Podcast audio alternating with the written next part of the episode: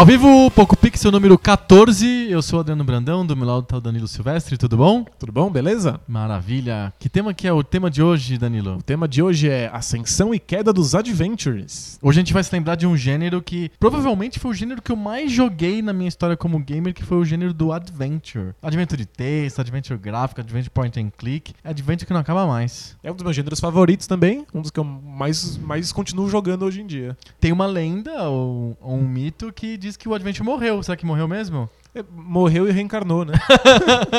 Bora debater? Bora? Vamos.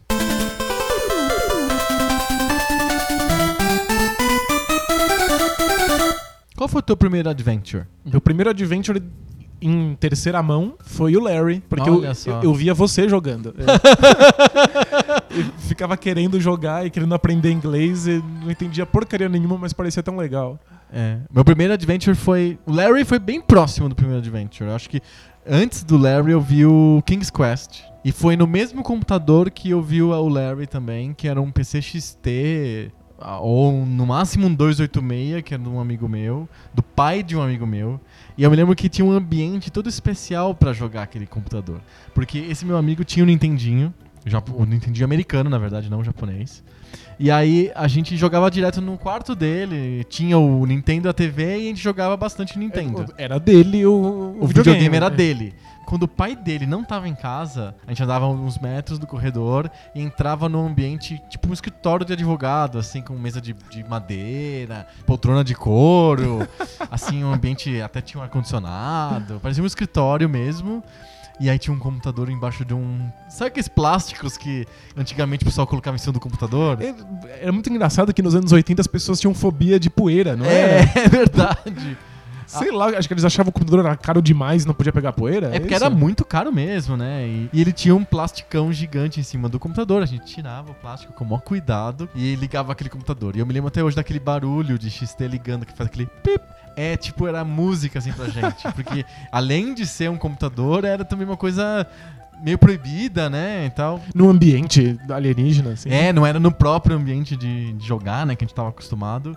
E aí a gente começou a jogar dois jogos, que era o King's Quest e o Larry. E os dois são muito parecidos, porque os dois são da Sierra, né? Eles têm, usam a mesma engine, tu- tudo igual, andar, escrever, tem as mesmas ações.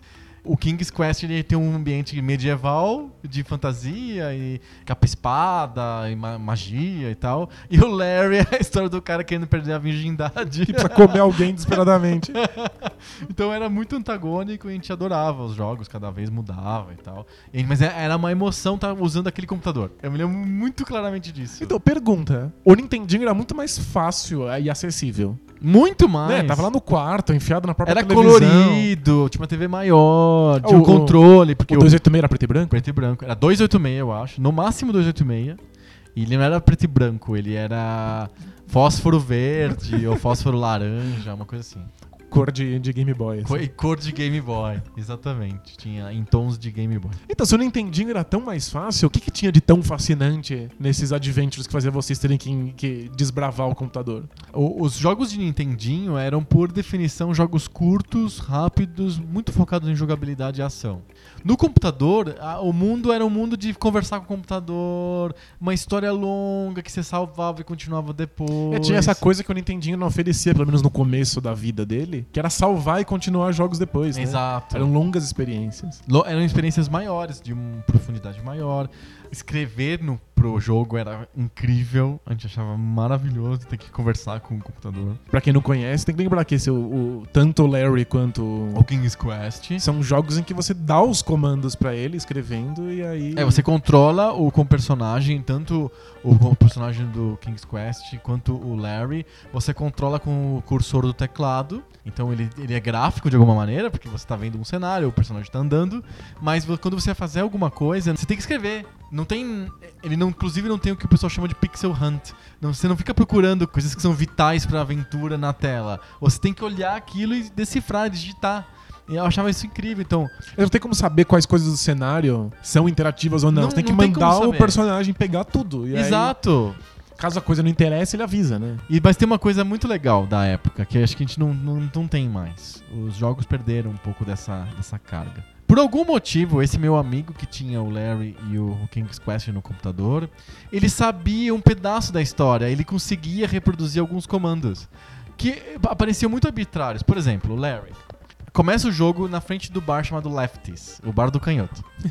Aí você entra no, no bar do Lefties, tem um balcão, tem um cara, tem uma mulher sentada, tem um outro cara sentado do outro lado, tem uma porta e um jukebox. O que você faz? Tipo, é, é críptico demais. Você tá num ambiente não tem, você não sabe o que fazer. Qual é o objetivo? Que que- por que, que eu tô. Sim. Por que, que eu tô aqui? O que tá acontecendo? Aí, por Não algum tem muito contexto, né? Sim, então é tão aberto, tão li- livre, limpo, que cada um desenvolveu a sua própria linha de história. E eu me lembro que a minha linha de história, que eu herdei desse meu amigo, que provavelmente herdou de alguém que falou pra ele, que também aprendeu com outra pessoa, com outra pessoa, com outra pessoa, é que a primeira coisa que você tinha que fazer era sentar no, no banquinho e pedir um whisky pro bartender. É uma atitude que não faz nenhum sentido no jogo. Você ganha um ponto, aparece que tem uma pontuação, o Larry tem uma pontuação, e você bebe e fica meio alto, assim, começa a falar com as pessoas do lado e as pessoas do lado te ignoram. É uma piada. Mas por algum motivo ele me ensinou, ele provavelmente aprendeu com alguém, que você tinha que sentar e pedir um whisky. Não faz sentido nenhum pra história, você só gasta um dinheiro lá. É engraçado, tem uma piada que provavelmente a gente era criança e não sabia inglês direito, não achava engraçado. Sim. Mas ele, a gente- eu aprendi desse jeito. É que é tão aberto que você tem que criar uma, uma narrativa. Você tem que. E você passa a narrativa pras outras pessoas. Muito Isso é legal. mais legal. Eu não sei como que você começou a jogar Larry, mas talvez eu tenha te ensinado que você tinha que entrar, sit, e depois buy whisky. É, é passado de um pro outro. É legal isso. É um jeito muito, muito legal, assim. Tem- legal, esses adventures, eles eram experiências sociais, né? Tipo, era, era muito. muito. Era muito normal jogar com um monte de pessoas e todo mundo ficar dando palpite, assim. Agora vai ali, tenta tal Eu coisa. lembro de dois tipos de jogos que eram muito assim, jogos sociais. Um era realmente adventures. A gente jogava em trios, assim, com quatro pessoas. Faz isso, faz aquilo. Um controlava o teclado, o outro mandava digitar as E, coisas. que, tinha e funciona super bem, porque é um jogo que espera todo mundo dar opções, né? Não tem, não tem nenhuma ação acontecendo, você não vai morrer, teu personagem não vai virar Sim. farofa. Sim. Então dá pra ficar todo mundo lá discutindo até chegar a uma conclusão, né? E o segundo tipo de jogo que é assim é jogo de puzzle. É um irmão, assim, próximo do gênero adventure, né? Eu é, muitos de. adventures tem puzzles no meio deles. né? Sim, a- e a mecânica do adventure basicamente é um puzzle, um grande puzzle, né?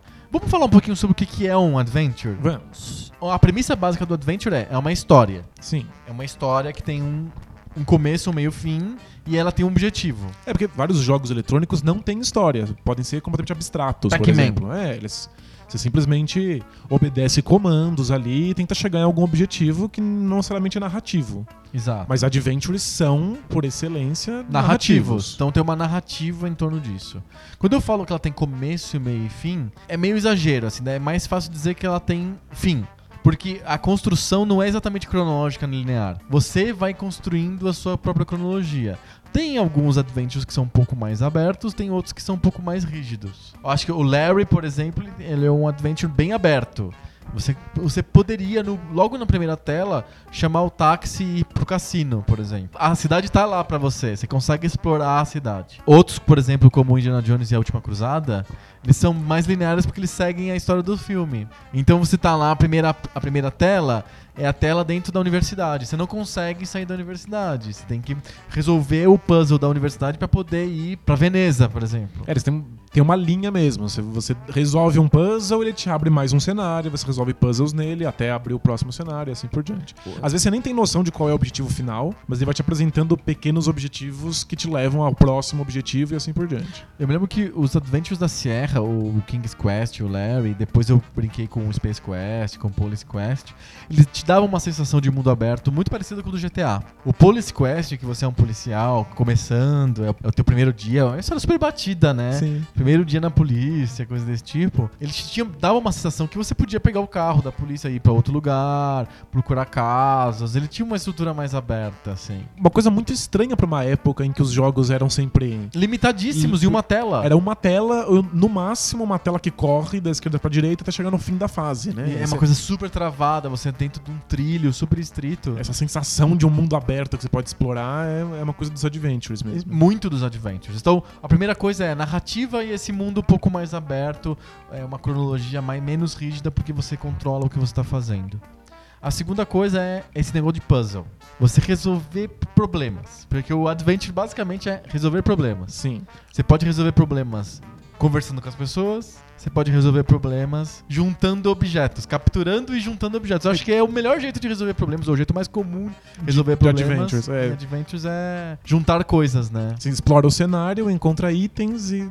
Explora usa- outros cenários, pega outros itens, junta um item com outro e Ou então consegue. usa um item de um lugar no outro. e- Os problemas são geralmente problemas bastante co- comuns, assim, banais. Portas fechadas, aliás, é um, é um, É um clichê, clichê. né, de adventures. É portas fechadas, equipamentos quebrados. É muito clichê de adventure, né? Você tem que pegar um item que vai te levar até outro item que conserta o trator pra você poder usar o trator. No- os adventures da LucasArts têm milhões de, de puzzles de equipamentos quebrados. Conserte alguma coisa. Conserte alguma coisa é um, é um clássico do Adventure. Conseguir itens que alguém te pede também é outro clássico. Lirança dá pra dizer que é um Adventure? Sem dúvida. É um, é, é um point and click em primeira pessoa, né? Ó, vamos pensar É nas puzzle- nos puzzles que tem no Lirança. Você tem que entregar os objetos que você tinha emprestado na tua casa. Você tem que devolver pros vizinhos. Só que você não sabe que vizinho é qual objeto. É, É isso, É uma cabeça bem banal. Bem assim, banal, né? você, tem, que- você tem que saber meio pela cara do vizinho. É uma, é, são piadas com estereótipos. Então tem um, um- um cara de beiço bem grandão, aí você dá o trompete, sabe? Tipo, é, é bem bobo, assim, na verdade, né? Qual, qual fase que você tem que roubar um negócio que você tem que aproveitar que o cara piscou o olho? Mas a- acho que é no, no, no cassino. É no cassino. Ele pisca o olho, aí você rouba um negócio. Tem alguma loja no cassino que quando ele pisca você pode roubar as É. coisas e depois re- revender umas estátuas. Ah, é verdade. Tem um tipo um, um antiquário, uma loja.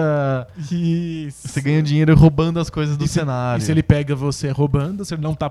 Se Tá- você tá rouba morto. quando ele não tá piscando, ele chama a polícia, te mata. É bem, é bem primitivo, assim, é, um É. adventure bem primitivo. Mas é isso, é, é- é resolver quebra-cabeças usando itens, Olha que só, é eu a, a me lembro- base de qualquer E eu me adventure. lembro da, do puzzle mais in- infame do Lairância, é que você tá no avião indo pra Las Vegas, e aí o avião é sequestrado. E aí o avião é sequestrado por um sequestrador que tá usando um pullover bem grosso de lã verde, assim. Como que você faz pra impedir o sequestro do avião? Você dá uma revista chamada Montricot pra ele. ele fica feliz, assim, nossa, Montricot! E aí ele interrompe o sequestro do avião. eu, eu lembro de resolver esse puzzle por tentativa e erro. Nunca, nunca passou pela minha cabeça que eu tava dando um troço de tricô porque eu tava com um pullover. Eu não sabia que era isso. Porque é bem aleatório, eu tentei usar todos os itens que eu tinha.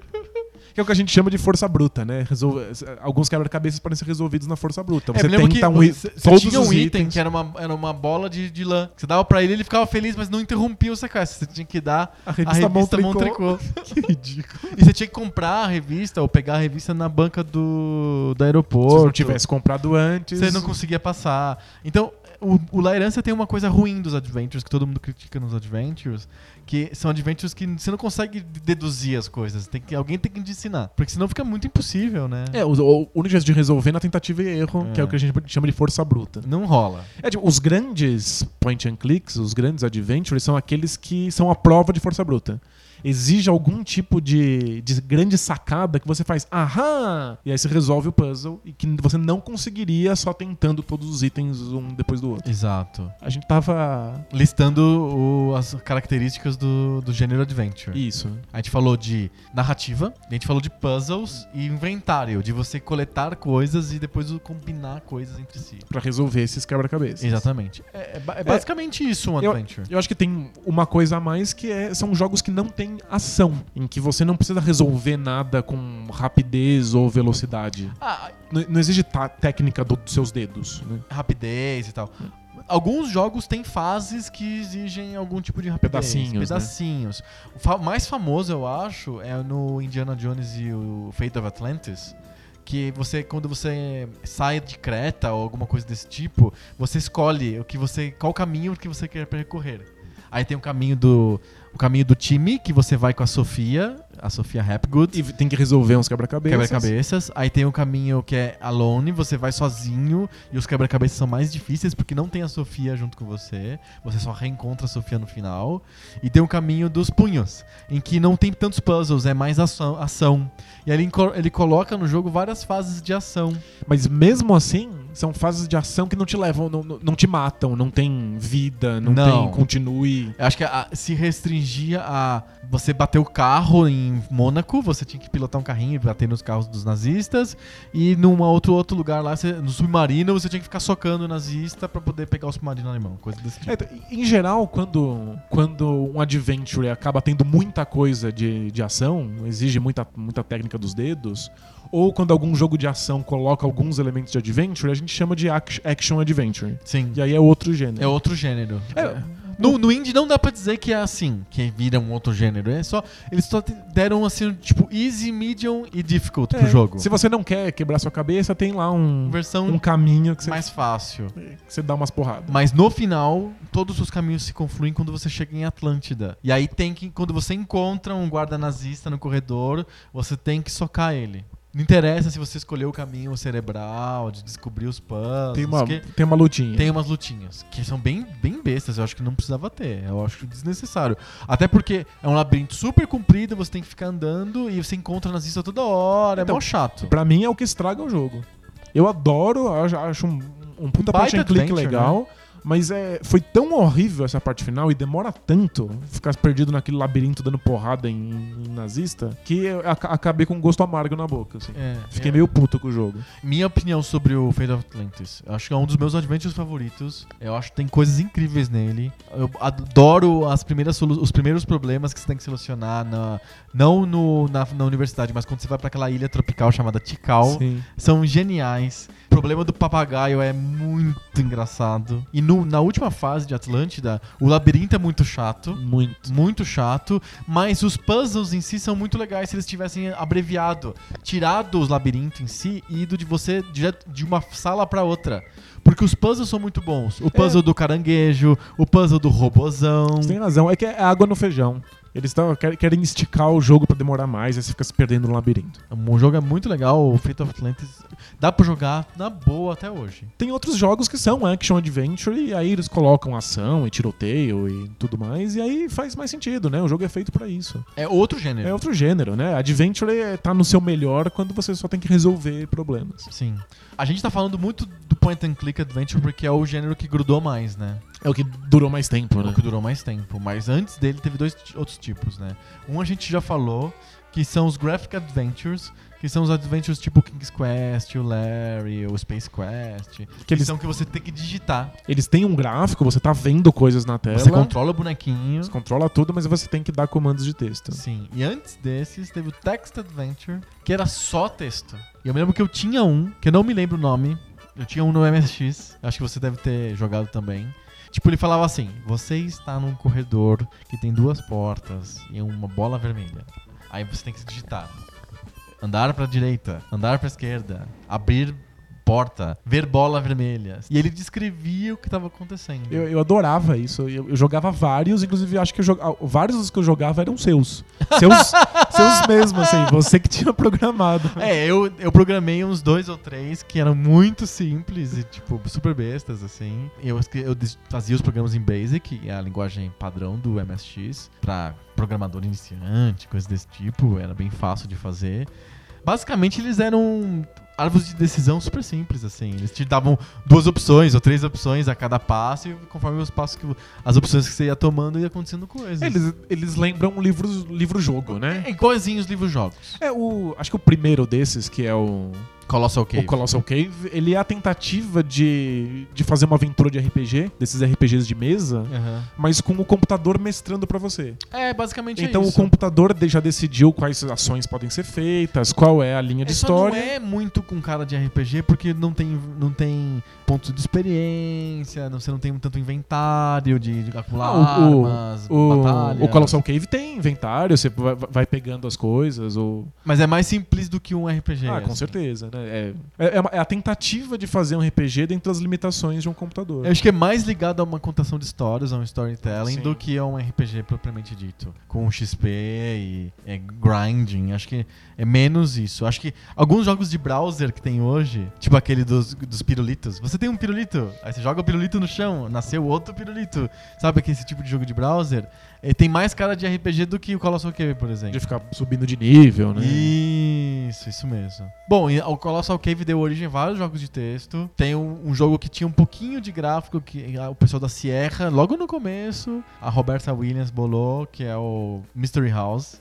Uns gráficos vetoriais horríveis, assim, tipo, muito feios, mas que ilustravam um pouco, tipo, diminuíam a necessidade de ter texto, né? Ainda, o- no fundo, não são gráficos em tempo real, são só ilustrações mesmo. É, É, é uma, é tipo uma ilustração do seu livro. Exato, é o livro, te- é o livro de escolha sua aventura ilustrado. Ilustrado, é só isso. Mas você ainda depende da, da descrição em texto do que tá acontecendo na tela, porque a imagem é muito merda, né? Exata- exatamente. A Roberta Williams, basicamente, ela inventou sozinha assim, o gênero do adventure quando ela fez o, o King's Quest. Que aí ela deu todos os elementos que a gente conhece hoje, ou praticamente todos. Que é, você tem um personagem, você interage no cenário e você escreve comandos e consegue fazer coisas numa história longa, com inventário, com dinheiro, com E- mas, saúde. é, mas é você tá assim. vendo as coisas, né? E é, Tipo, é gráfico. é bem gráfico e é bonitinho, assim. É né? super bonitinho pra época, né? E ela inventou isso sozinha. Ela achava que o jeito de, de aventura, de interactive fiction, né? Do Soft Porn Adventure, ou do Colossal Cave, ou do Mystery House, era muito, muito simplório para aquelas histórias legais que eles estavam querendo contar. Então ela fez um jeito realmente com, como se fosse um jogo mesmo, né? É uma, uma abordagem muito diferente, né? Numa época em que os, os jogos eram vistos como jogabilidade, ela tá olhando pra eles como histórias. Como história. E o, o ponto dela é, é, é- é muito interessante, porque ela fala todo mundo gosta de histórias, né? Sim. Algumas pessoas podem ainda não gostar de jogos, podem não estar interessadas em videogames, mas mesmo elas gostam de história. Quem não gosta de uma boa história, É, né? Bem então, se- contada. Se você apresenta uma história bem contada, da qual você pode participar, que é interativa, por que não? Então são. Ela, ela já tá pensando num público bem mais adulto, né? Sem dúvida, sem dúvida. É, imagina, a criança nem tem paciência pra ficar lidando com aquela história, com o texto. Embora, na nossa experiência pessoal, a gente era bem novo e a gente queria, justamente queria. porque era mais complexo e- Sim, e, mais sim. longo, né? Exatamente. Foi um sucesso enorme, o King's Quest. Gerou milhões de continuações, acho que foi até o 8, coisas desse tipo. Amigo ouvinte, se você está escutando esse programa no lançamento, no- amanhã vai ser lançado para todos os consoles possi- possíveis e imagináveis o King's Quest novo. Conta um pouquinho sobre o King's Quest novo. É, o, o jogo não tem envolvimento da, da Roberta da Williams. Roberta Williams, né? Mas ela, ela deu aval ao jogo. Um grupo de, de, de designers entrou em contato com ela. Eles queriam relançar um novo, lançar um novo King's Quest Uhum. em formato episódico, mais com a jogabilidade que tá, que tá em vigor hoje em dia pros Adventures. E ela, ela topou a brincadeira. Uma nova geração que não faz ideia do que é o King's Quest vai, vai ter contato com isso. E é uma Com- com- outra com essa história, né? Uma história provavelmente No- levemente inspirada. Pirada, né? mas não é a mesma história e tal. Não é remake nem continuação, é um. O que eles falam que é. Reimaginado. Re- Reimaginar. Reimaginar quer dizer. Reciclaram. eu, eu podia fazer o mesmo, mas aí as pessoas vão me, vão me criticar e vão mudar alguma coisinha. Mas enfim, o King's Quest foi um super sucesso, teve milhões de continuações e aí a, a- não são continuações, mas é o mesmo engine gráfico e de jogo é, foi reaproveitado pela Serra para lançar outros Quest. Então teve o Police Quest, que era uma aventura policial, o Space Quest, que era uma Que é um aventura no espaço, sci-fi, cômico. Era um personagem bobo, um boçal, como se fosse o Didi Mocó no espaço, assim. que é o Roger Wilco, né? E ele, ele é um bobão no espaço e é engraçado e tal. E no, no fundo o Larry é tipo um sex quest, assim, né? Podia se chamar, né? Sex Quest. Porque a é. Serra fez um, um modelo e dá pra contar qualquer tipo de história nesse modelo. Exatamente. É, ela continua lançando Adventures, né? Eu acho que eu tenho um que foi relançado recentemente, que é o Gabriel Knight. Acho que o Gabriel Knight, que é uma história de um escritor de é, romances policiais que se envolve num mistério de crime, coisa desse tipo, e vira um detetive de alguma maneira. Teve acho que dois jogos na época, originais, já com uma interface renovada. Ele já é, ele já é point and click mesmo. É, quer dizer, o point and click, do jeito que a gente conhece, foi introduzido pela LucasArts, que pegou o modelo da, da Sierra, e aí, ao invés de você ter que dar comandos de texto, você clicava com o mouse em comandos de texto. Exato. Uma das grandes dúvidas de quem jogava Larry ou King's Quest é: o que, que eu vou escrever aqui? É que você pode escrever qualquer coisa, você pode escrever assim, abaixa suas calças. Aí ele responde, o Não- quê? Eu não sei o que são calças. É, o que você tá falando? Eu não entendo o que você tá dizendo. O Manic Mansion, que foi o primeiro adventure da LucasArts, ele já vinha com os comandos pré-definidos pra você não ter que ficar tentando bolar o que falar pro cara. É, Você tem- simplesmente escolhia uma opção que já tava lá pronta. As, as opções eram todos verbos. Look, pick, use, coisas desse tipo. E as coisas com as quais você podia interagir, elas estavam desenhadas na tela. E quando você colocava o mouse em cima, ela te dava O a- nome. o nome da coisa. E aí você só tinha que misturar uma com a outra.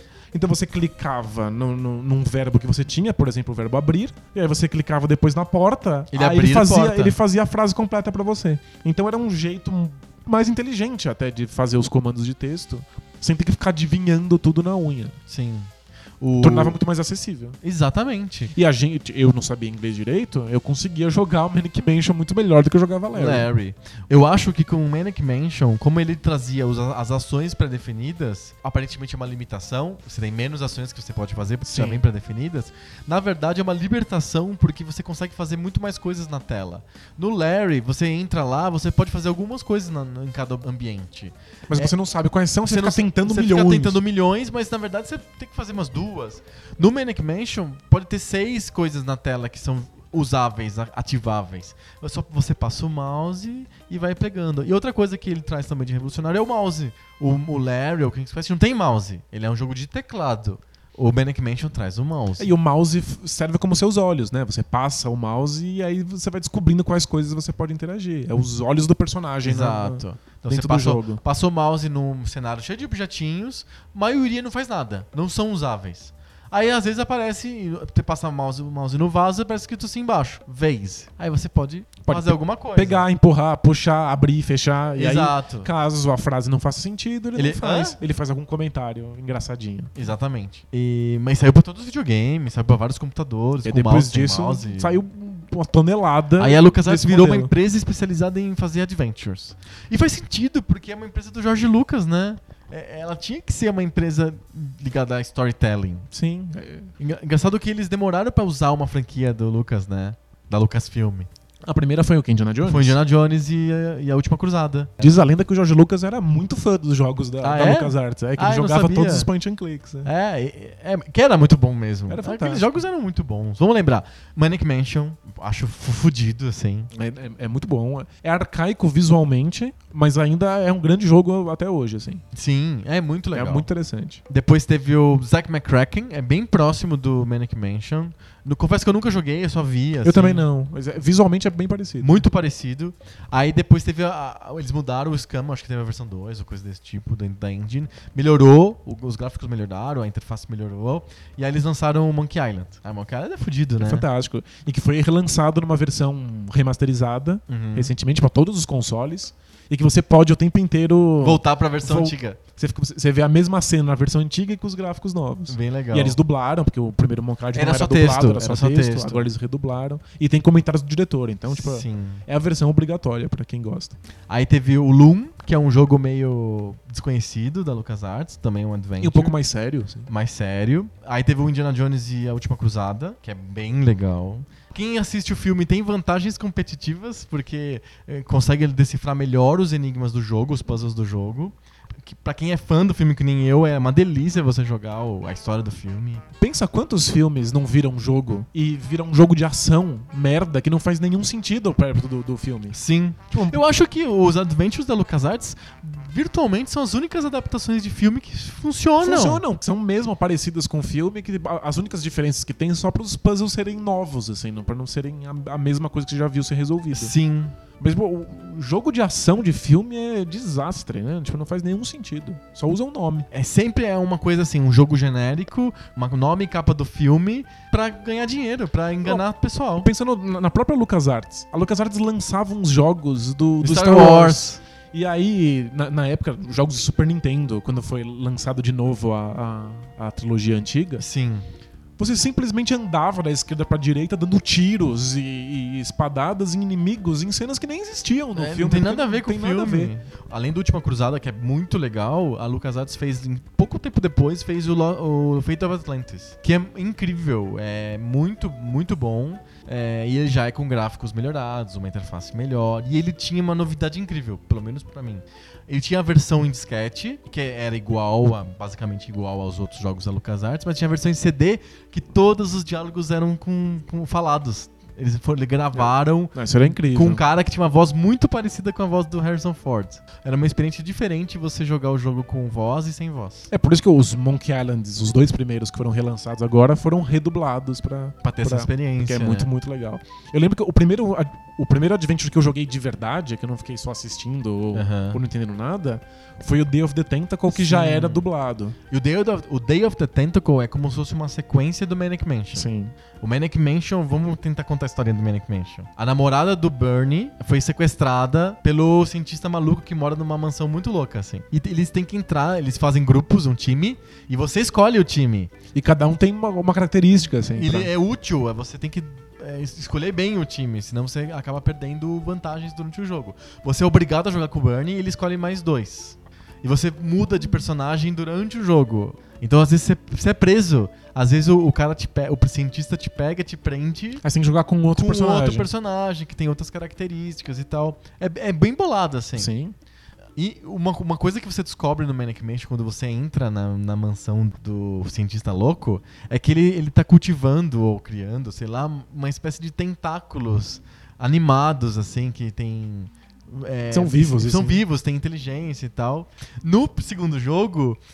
É muito engraçado, porque tem um tentáculo que ele é tímido e bonzinho, e tem outro tentáculo que é mais malvado, mais ousado. É um lugar super bonito, aí constrói uma fábrica, aí a fábrica começa a poluir, assim, o lugar, e o rio fica um negócio horrível, aí o tentáculo mal, ele bebe a água do rio, E ganha ganha bracinhos. bracinhos. e esses bracinhos são suficientes pra ele querer, querer dominar o mundo. Instantaneamente. Instantaneamente ele tem bracinhos, então ele quer dominar o mundo. E ele fica poderoso por causa dos bracinhos, assim. Ele começa. Aí ele prende o tentáculo irmão dele, que é um tentáculo bom, assim, tímido. Ele faz coisas horríveis, assim. E aí você meio que tem que se aliar ao cientista louco pra resolver os problemas que o tentáculo do mal cria. E usando pra isso, claro, uma máquina do tempo. né? Ah, sim, é muito bom. E aí você tem. Você acaba ficando com três personagens, um no passado, um no presente e um no futuro. Você tem que. Você entra na mansão de novo. A história até. O Bernie fala. Ah, entra na mansão de novo, só que você não pode escolher mais. Você já vem escolhidos os parceiros que você É o. Bernie mais dois, mas já é, É o Hoagie. que é um gordão, é um gordão. metaleiro. né? O nome Hoagie é um, é um sanduíche, né? Nos Estados Unidos. É, um É. tipo um sanduba de mortadela, é o Hoagie. Tem o, tem o Hoagie e tem a Laverne. A Laverne é meio. É uma, é- parece a Phoebe do, dos Friends, assim. Ela é meio despirocada. Uma, uma ri- ripona grunge, assim. É, ela não consegue fazer as coisas direito, parece que ela tá sempre meio maconhada, assim, o jogo inteiro e tal. Você é obrigado a jogar com, com os três, vocês entram na mansão, o, o cientista te prende, mas aí você explica o que tá acontecendo e aí ele meio que faz um. se junta, se alia a você. E ele comenta que ele tem uma máquina do tempo, então a única saída pra impedir o tentáculo de tomar a água do rio e virar poderoso é voltar no tempo e impedir que isso aconteça. A máquina do tempo é um banheiro químico. Cada um entra num banheiro químico, só que dá um problema e cada um vai pra um- uma época diferente. O Bernie vai vai no tempo, faz um monte de coisa e cai no mesmo lugar, que cai no presente. A Laverne vai pro futuro. Onde os tentáculos dominam o mundo. Exato. é. Os tentáculos são a raça dominante, eles têm humanos como animais de estimação. Exato, é muito bom. E o, e o Rogue vai pro passado, na- no momento em que o- o- os Founding Fathers dos Estados Unidos estavam assinando a Declaração de Independência. E aí o legal é que você pode. Eles interagem através da privada. Né? Isso. As coisas que você manda na privada de, do- de um tempo vai parar no outro. Sim, é muito bom. E coisas que você faz no passado afetam o futuro e assim por diante. Você falou que você jogava os point and clicks socialmente com seu amigo no, no- no escritório. Sim. Eu tenho uma, uma, uma experiência muito parecida, porque eu jogava Day of the Tentacle no escritório da mãe de uma amiga minha. E a gente ficava tentando resolver esses quebra-cabeças juntos. Sei. Às vezes eu ficava pensando, assim, querendo resolver aqueles quebra-cabeças em casa. E eu não Uhum. tinha o jogo. E aí, às vezes, eu ligava pra ela e falava: Olha, tenta tal coisa. Aham. Tenta, tenta colocar tal coisa na privada pra aparecer Você, num outro você tempo. fazia o, o parceiro do, de jogo à distância. A distância. E aí ela tentava e falava: Olha, deu certo. Que legal. Aí o outro dia eu ia na casa dela e aí a gente via o resultado. Era por telefone. Porque os Adventures têm essa, essa mágica. De você, às vezes você não consegue passar por alguma coisa e você passa dias e dias matutando na sua cabeça como é que você vai resolver isso. Faz parte da graça, né? Você não chegar no final não porque tá difícil, porque eu não consigo matar o inimigo. Tipo, não é Ninja Gaiden. É, tipo, a gente não chega no final porque você não, ainda não descobriu a solução. E aí você, fica tentando. Tem gente que, que resolve point and click adventure simplesmente vendo um walkthrough na internet, Ah, não, né? Aí merece a forca, né? Porque a graça tá justamente no fato de que você tem que descobrir o que acontece. Sim, Senão não é sobre tem isso. Senão você tá vendo um filme. É. É como se fosse Ninja Gaiden que o nenhum toma o dano e não tem buraco. É, você só corre pra frente. assim. É, Segura pra frente no direcional e pronto. é, não tem graça nenhuma, né? O Point and Click Adventure é pra você bolar o, o- soluções pra aqueles enigmas que vão surgindo. É, aí tá a interatividade, né? Eu achava, no- na, minha, na minha escala mental de dificuldade, eu achava que o, o Indiana Jones era um pouco mais fácil do que o, Day- o Day of the Tentacle. Me parece, não sei se eu tô pirando, que os jogos, quanto mais modernos vão ficando, mais difíceis vão ficando os enigmas. Eu concordo. Eu acho o The Dig um dos mais difíceis de não, todos. The né? Dig é muito difícil. E, e- e- e eu parei, eu desisti, eu não, não cheguei até o final. Eu fui até o final no The Dig. Eu desisti, porque o The Dig tinha horas que era desesperador. Você, você testava todas as combinações de objetos com todos os objetos que estavam na tua frente e não rolava.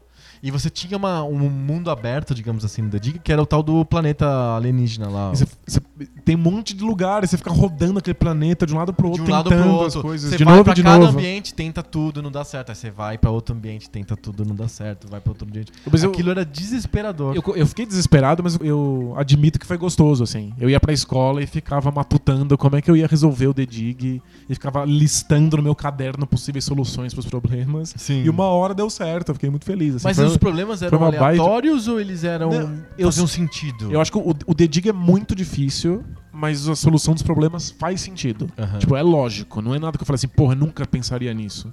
Já o Green Fandango, aí eu tenho minhas reclamações. O Green Fandango vem depois do The Dig, né? É, o, o Green Fandango é o penúltimo adventure da LucasArts. Qual que é o último? O último é o, o Monkey Island 3D. Ah, tá. É porque o que aconteceu, né, que a gente vai falando da LucasArts, é que conforme os consoles, os videogames de mesa foram tomando espaço no mercado, os point and clicks começaram a, a perder a, a fatia de jogadores.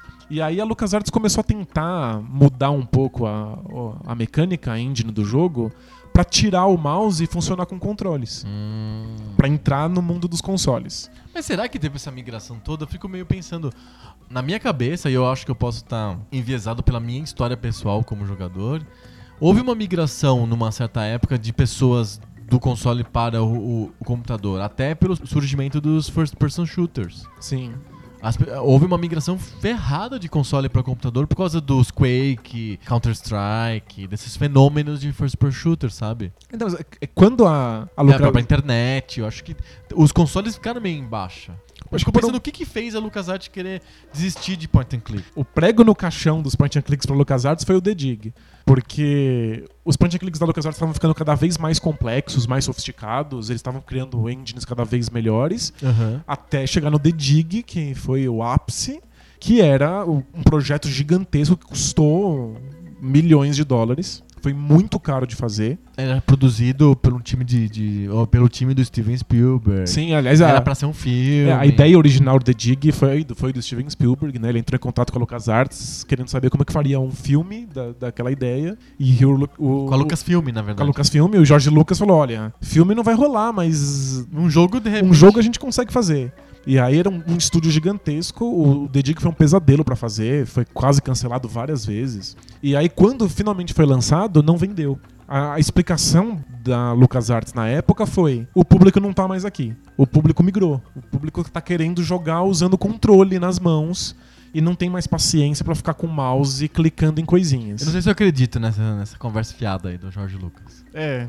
Mas é o, o próximo jogo que a LucasArts lançou depois do The Dig já foi um Green Fandango, Uhum. que já tinha migrado totalmente pros controles. E ele já é 3D? Ele é 3D. Porque o The Dig ainda é. É 2D é mesmo, 2D, é pixel. E aliás, uma anima... pixels lindos, assim, É bem animação bonito. muito, muito bem feita. O Green Fandango já é inteiramente 3D, feito por um controle com analógico. Ele é um point and click disfarçado. É Assim, tá, tá escondido ali. Você não tem como apontar pras coisas e clicar, mas você leva o seu personagem até o lugar e Ah. aperta um botão que ele interage. Um botão de interação. É um botão de interação. Então, se for pra pegar, ele pega. Se for pra puxar, ele puxa. Se for pra, pra olhar, tem, acho que tem um botão pra olhar um botão pra interagir. Aí tem um botão que ele olha e fala sobre a coisa e outro botão ele interage. Então é, é uma, sim- uma simplificada no modelo pra você poder usar um controle. E o Green Fandango tirou notas altíssimas em todas as publicações. Foi um sucesso enorme de crítica e um fracasso monstruoso de público. Ninguém comprou. Foi uma desgraça. Aí a LucasArts pensou, bom, talvez ninguém tenha comprado porque é uma franquia que ninguém conhecia, né? Que, que ninguém nunca ouviu falar em Green Fandango, a gente acabou de inventar Sim. essa uma- uma IP nova. Tem que ficar dando desculpa, né? É, então agora vamos tentar nesse modelo de controle 3D com uma franquia que todo, Todo mundo mundo, conhece ama, Monkey ama. Island. Então eles lançaram Monkey Island de novo, saiu não só pra computador, mas pra todos os consoles da época e foi um, um desastre. e, o- e, eh, eles não percebem, claro. Mas o, Qual a o- desculpa dessa vez? o, o Green Fandango é muito bom, embora tenha puzzles que você só, só consegue resolver na tentativa e erro. Ou no, lendo uma revista. É, ou vendo um detonado. É, eu, eu resolvi, eu joguei recentemente o Green Fandango na versão remasterizada, e eu resolvi vários puzzles que eu não entendo até hoje como eu resolvi. Eu Mas só se- usei umas coisas assim, e aí de repente ele falou: Ah, agora eu posso passar. Eu não sei porquê, mas tudo bem, aconteceu. É, então isso não ajuda o jogo. Não, nem um pouco. E o, o Monkey Island em 3D é um jogo muito engraçado. Tipo, é, é realmente um grande Monkey Island, mas é um parto controlar aquele personagem. O 3D não funciona. A LucasArts não tá acostumada a colocar com um- usar um controle. É como se fosse pensado pra mouse, mas Aham. você tem que controlar um tanque, um personagem tanque Ah, na tela. É um desastre. Ninguém queria jogar aquilo. Eu Isso é adoro computador? Também e pra muito- todos os consoles. Sei. E eu adoro Monkey Island e não consegui jogar. Joguei um pedaço e não. Engraçado a LucasArts estar tão preocupada com o console, né? Porque todos os outros jogos, à exceção do Manic Mansion, só saíram pra PC. A LucasArts era vista como um, um- player de PC, basicamente. Tinha pouquíssimos jogos que iam pra outros consoles, como aqueles do Star Wars. E pronto. Sim, Os jogos first person shooters não saíram pra console. Saiu Rebel Assault, Dark Forces, esses caras saíram pra console? Engraçado eles querendo fazer um, um point and click É. pra console. supostamente uma hora eles não conseguiam mais sustentar. Eles não conseguiam mais sustentar o- o- as vendas deles só com o computador. Eu A, acho que. a Sierra aconteceu a mesma coisa. É, pois Chegou é. uma hora que ninguém mais comprava os Adventures da Sierra. Eles eram grandes sucessos, eles começaram a gastar cada vez mais pra fazer os jogos e de repente ninguém comprava mais. Então, eu acho que o que aconteceu com a Sierra foi a Roberta Williams, sempre teve essa cabeça de storyteller, ela ficou encantada com o CD-ROM. Aí cagou a merda. Porque aí ela ficou muito assim, nossa, o CD-ROM é incrível que eu posso colocar vídeos e tal. E aí ela bolou é, o jogo chamado Fantasmagoria. E o Que- Fantasmagoria é basicamente um filme interativo. Sim. É, É um filme de terror, é bem explícito. todo filmado mesmo, é, né? gerou São uma certa atores. polêmica, porque ele era violento, etc, etc. Mas ele não é um jogo, né? É, é um filme, é esquisito. Não é um point and click de Então, é um, verdade. é um gênero que o, o Sega CD colocou no mercado. Assim, quase todos os jogos Sega CD eram assim. E que virou motivo de piada. O, do- o CGI também é Tinha baseado bastante. nisso, né? Embora eu ache tão adventure quanto os outros. É um vídeo, um filme interativo, assim como os primeiros adventures eram livros interativos. Aham. Você assiste as cenas e aí depois você toma algumas poucas decisões entre essas cenas. Ou qui- uma espécie de quick time events de vez em quando. Sim, e, e às vezes você mexe o personagem, em geral em primeira pessoa, Uhum. né, vendo os cenários passando por você, e aí você escolhe com que você interage, e aí quando você interage com o cenário, um filme mostra a sua interação. Então é, é bem travado, É, você assiste mais do que você joga, joga. embora no começo você mais lesse do que jogasse. Então, tipo, é uma. um- Reconstru- é, uma recontinua- é uma recontinuação, é um recomeço de uma jornada que começou com texto. É, é- é um recomeço mesmo, né? Só que entre esses dois modelos, a gente tinha um, um adventure em que você jogava quase o tempo inteiro. Em que você nem assistia muito, nem lia muito, você jogava mais. Sim. Esses dois começos, um começo do texto, o começo do vídeo, são é, um, um momento meio estranho pro Adventure. Sim. Eu, eu, eu não consigo não lembrar do jogo que o, o Angry Video Game Nerd resenhou, que não é pro Sega CD, que é pro PC, que é o Plumbers Don't Wear Ties. É um filme interativo pra PC, CD-ROM, que é uma história É horrível. minimamente interativo. Então, esses jogos que são, que são só histórias interativas, eles são isso, história. Se a história for uma merda, fodeu. É, se a atuação, os atores forem ruins e tal, Então, acho também vai pro vinagre. Esse é um grande problema. Como esses, esses jogos não têm o mesmo orçamento que filmes têm. Sim. Então eles têm atores merda, captação de som merda, as câmeras não são boas o bastante. Você lembra daquela. Então o resultado é desastroso. Quando você tá fazendo pixel, o pixel disfarça Você controla, né? isso. Quando os jogos começaram a ser dublados, aconteceu muito isso. Os jogos não tinham orçamento pra pagar grandes atores pra dublagem. Então dublava qualquer um. E aí o resultado fica muito pior do que se fosse só eu lendo um texto. Sim.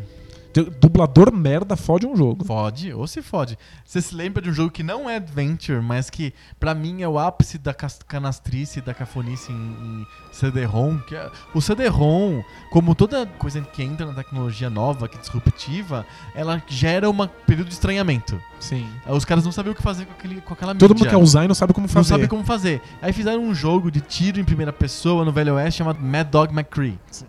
E ele tinha umas atuações, filminho, de parecer aqueles stunts da Disney, assim, sabe? Aqueles atores muito ruins, assim, que imitavam o velho do Velho Oeste. É um clássico. É.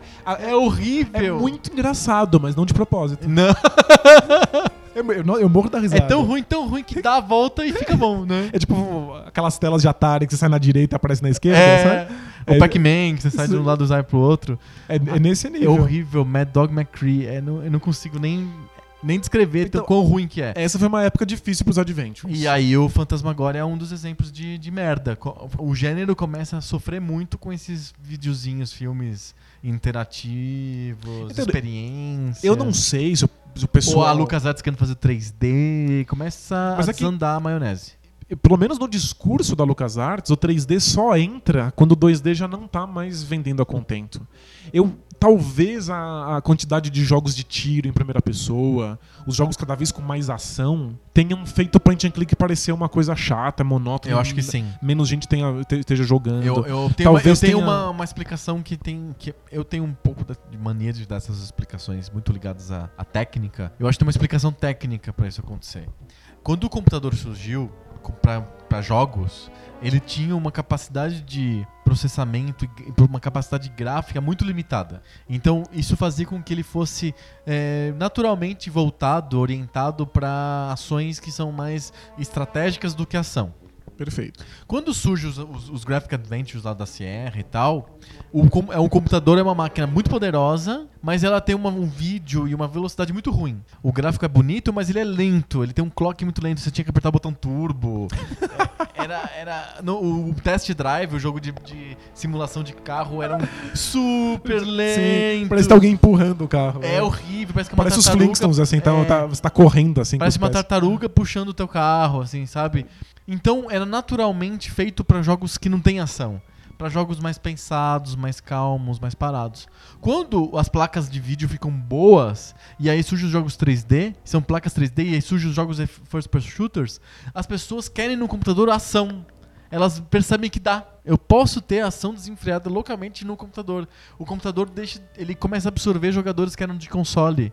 É o contrário do que a LucasArts fala. Ah, os jogadores foram pro console. Não, é o contrário. Os jogadores foram pro computador, mas pra jogos que eram estilo console, jogos de ação. Então, e pelo- aí os, os, os adventures começaram a ficar meio de lado. É, por exemplo, os adventures são os mais lentos, né? O action- os action adventures sempre fizeram sucesso. Sim. Né? Jogos que tem ação e que você tem que resolver alguns puzzles, tipo, penso no Resident Evil. Aham. É um grande sucesso. Agora, jogos em que você só res- resolve problemas ou que tem que São muito conversar. parados, né? Acho que ficaram- foram ficando parados pro público em geral. Acho que essa é uma explicação possível. Eu acho que sim, eu acho que o público fica acostumado a ter um, um jogo de ação constante como Quake ou Half-Life ou Counter-Strike e um jogo parado que o personagem fica te olhando assim, esperando você fazer alguma coisa, parece que começa a ficar assim, tipo, isso é velho, isso é o meu pai jogava, você não quero isso, assim, quero um, um jogo com uma experiência diferente. É porque não, eles não convenciam. Eles achavam que o 3D controlado por um controle ia ser o suficiente pra chamar os jogadores, mas não deu certo. O o Monkey Island 3D, foi um fracasso, e aí a LucasArts nunca mais lançou point and clicks. O estilo cansou, né?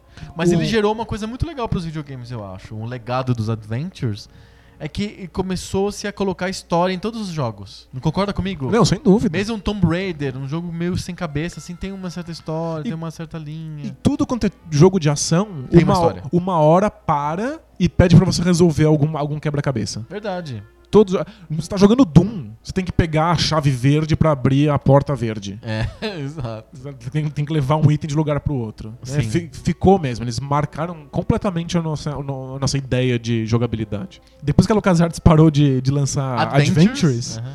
aí o estúdio foi inteiro embora e fundou a Telltale. Olha só. é um estúdio de, de Adventures que está vivo até hoje.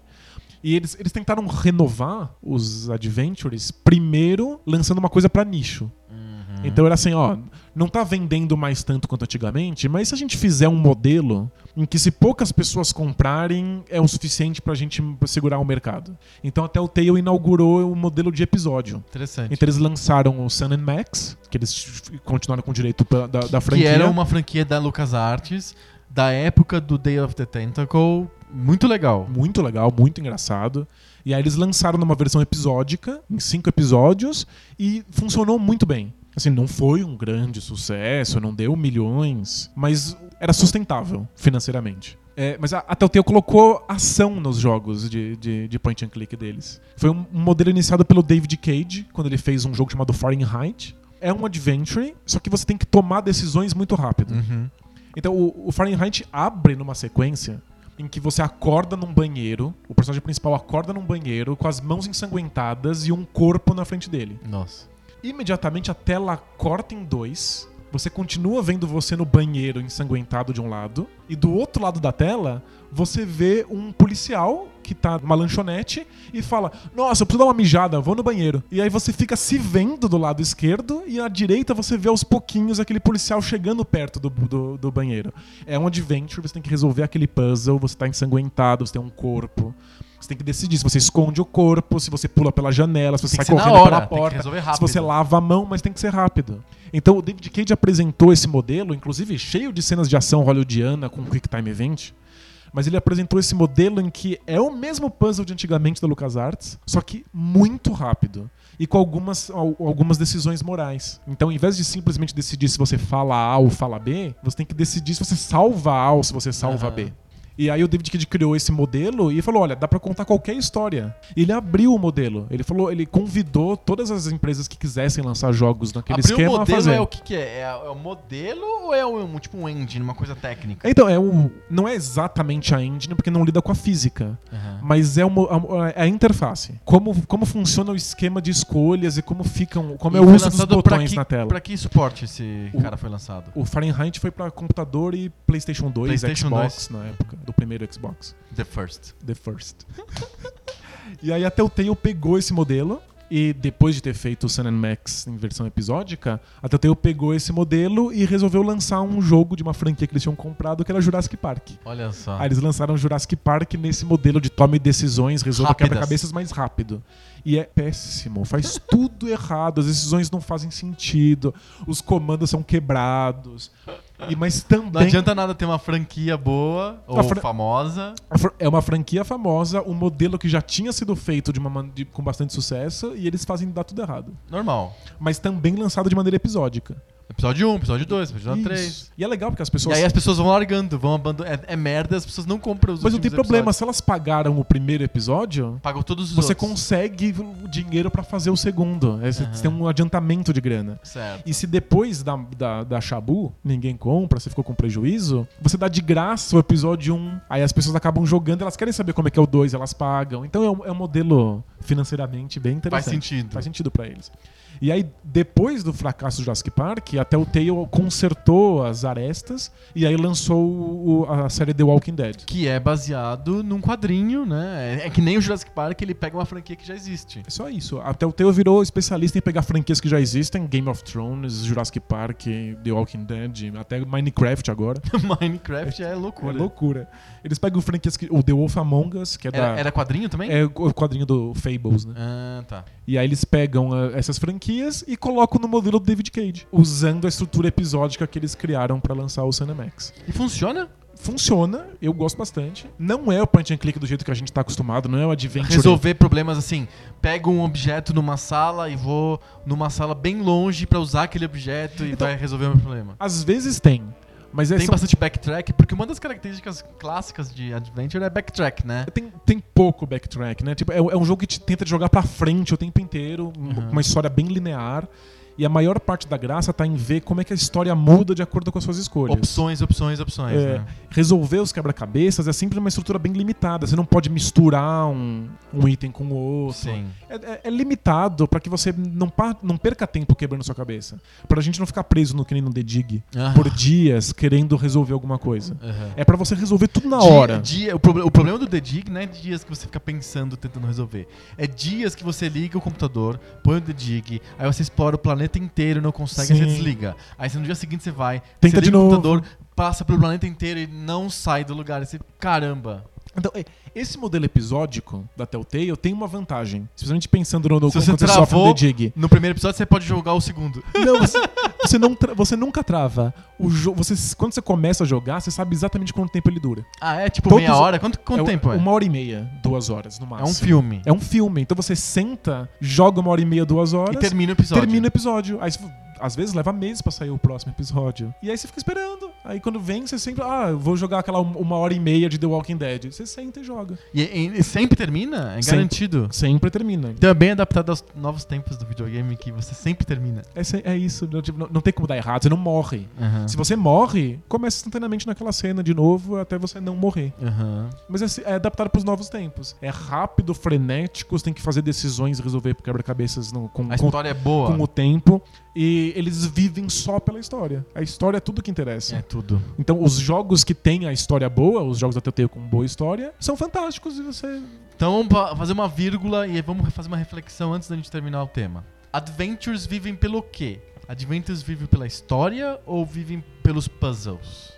Você fala que os, os da, da Telltale, os da, da Jovem Guarda, Da Jovem Guarda. da Jovem Guarda, eles vivem pela história. São histórias bem contadas, boas e que levam. vo- Você vai carregando isso pra frente. Mas nem sempre foi assim. Se pensar bem, o Larry não tem uma história. É uma aventura bem largada, né? Ele te larga no lugar e, e vem, vai embora. Não tem uma história É, a, graça, cativante. a graça tá na interação, em ficar tentando as coisas, em Isso. resolver os problemas. É. O Manic Mansion tem história?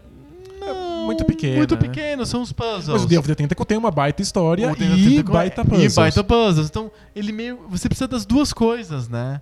O Full Throttle, ele talvez é mais história do que puzzle. Mas assim, de alguma maneira, eu acho que, pra mim, como velho, eu gosto dos puzzles, mais do que das histórias. Então, o- a, a- a nova guarda da Telltale é só história. O puzzle não existe. Mas existem outras novas guardas que fazem point and clicks ainda como fazia Com a. LucasArts. Por exemplo, a Wadget Eye ou a Daedalic. Eles são empresas indies que fazem point and clicks baseados nos puzzles. Pra computador. Pra computador. Com Às vezes, mouse e tal. é, às vezes tem boas histórias. Mas, Mas não precisa. Não, preci- não- não é o, o, o mais importante. Né? Sim. Na minha opinião, Adventure é puzzle. Então, Bons puzzles. pra mim, o motivo. Puzzles que você resolve e faz. "Ah!" Claro. Essa, Essa, snap é que é o, o lance do Adventure. essa sensação é maravilhosa. é. É. tipo, ai, ai, era isso o tempo inteiro. Sim, tava na minha cara. E eu não sabia. Isso que é legal. A história é legal porque te dá um ambiente que te motiva a resolver os puzzles. Mas o puzzle em si que é legal. Talvez eu fique frustrado se eu ficar jogando, por exemplo, um The Walking Dead. É possível. Eu me sinto jogando Dragon's Lair, sabe? A Que espada fica amarela, aperta! É, É, baseado em velocidade, assim. É bem por isso. É, dizer, obviamente tem mais escolhas e tem puzzles na, na- na história, mas eles não são o, o essencial. Pra Eu- você? O motivo de eu gostar tanto de point and clicks é porque eles, eles permitem a junção das duas coisas. Eu gosto de ter uma grande história, uma história que me mova, na qual eu resolvo grandes puzzles e me sinto um gênio por ter resolvido alguma coisa. Sim. Então é. Você quer os dois, você Eu, quer as duas eu quero coisas. as duas coisas e quando elas finalmente se unem, você tem uma experiência que os outros jogos de videogame não te dão. É por isso que é, o, pra, pra mim, o, o meu gênero favorito. Faz sentido. Antigamente era mais comum encontrar essa, essa união entre puzzle e história. Hoje em dia é, é só história. E outra, eles dizem assim, é só história. E às vezes a história não se segura. Né? Sim, sim, sim. O, o point and click é um, é um gênero que, embora tenha morrido para os grandes times, embora LucasArts e a Sierra tenham desistido, é um gênero que vive ainda nos independentes, porque na, na versão pixelizada até The Dig, ele é, é- é viável para qualquer um que quiser fazer o seu jogo. Fazer- né? Produzir um jogo novo, Sim, né? você só precisa fazer aqueles pixels ali, resolver, escrever uma história, criar alguns Bons puzzles, enigmas. bons enigmas. Isso é uma coisa que qualquer grande game designer pode fazer, mesmo sem um grande estúdio, sem gráficos 3D, sem a Unreal Engine. Então é, é um gênero que realmente tá vivo e forte no, no Steam.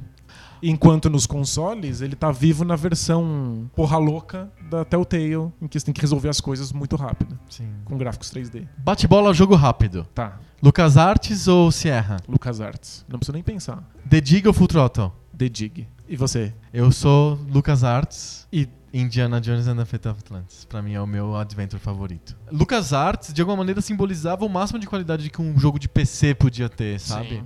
Era, era a qualidade nível cinema. Nível George Lucas, nível Spielberg, né? As pessoas se associ- associavam aquilo a uma qualidade que imbatível. Então, fechamos? Fechamos, falando bastante de Adventure. Pô, uma Do- delícia. dos no- novos e velhos. Adventure é demais. Adventure é cachaça. Melhor gênero. Pa- Vou sair daqui correndo pra jogar Fate of Atlantis. Você tem que fechar The Dig no seu emulador, já que você tá- tá devendo essa. Beleza, vou fazer. Tá, aceito o desafio. Depois eu conto pra vocês aqui no podcast se eu conseguir fechar o dedinho. Você vai, você vai conseguir. É, Vai. será que eu consigo? Mesmo aqueles enigmas terríveis de ficar dando volta no planeta 18 vezes? Vai, vai na fé. Então tá bom. Vamos debater coisas que saem do bolso? Vamos. Maravilha, debate de bolso.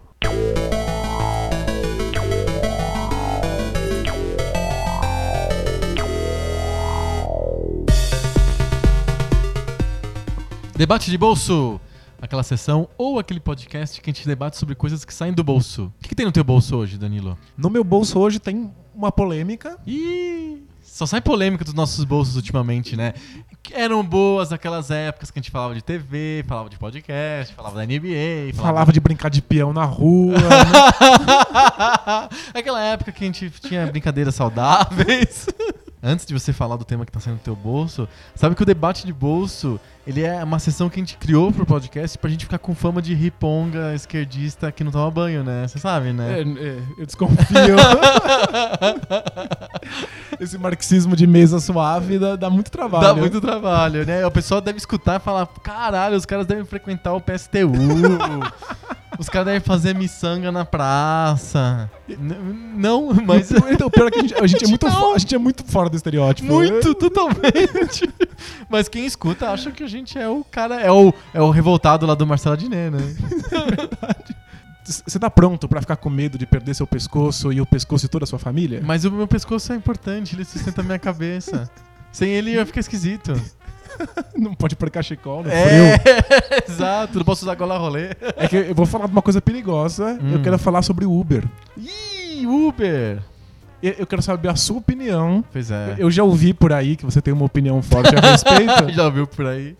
Numa rede social azul escuro. e que você tem uma opinião bem forte sobre a o Uber e o táxis e os táxis. Aham. Eu queria saber a sua opinião sobre isso e depois encher o saco cutucando problemas. Pois é, eu sou usuário do Uber, sabe? Eu uso bastante o Uber. Eu não tenho carro, eu sou um, um pedestre, como eu comentei no episódio anterior. Não, não sinto que eu preciso, porque eu faço as coisas a pé, tudo perto de casa, eu trabalho perto.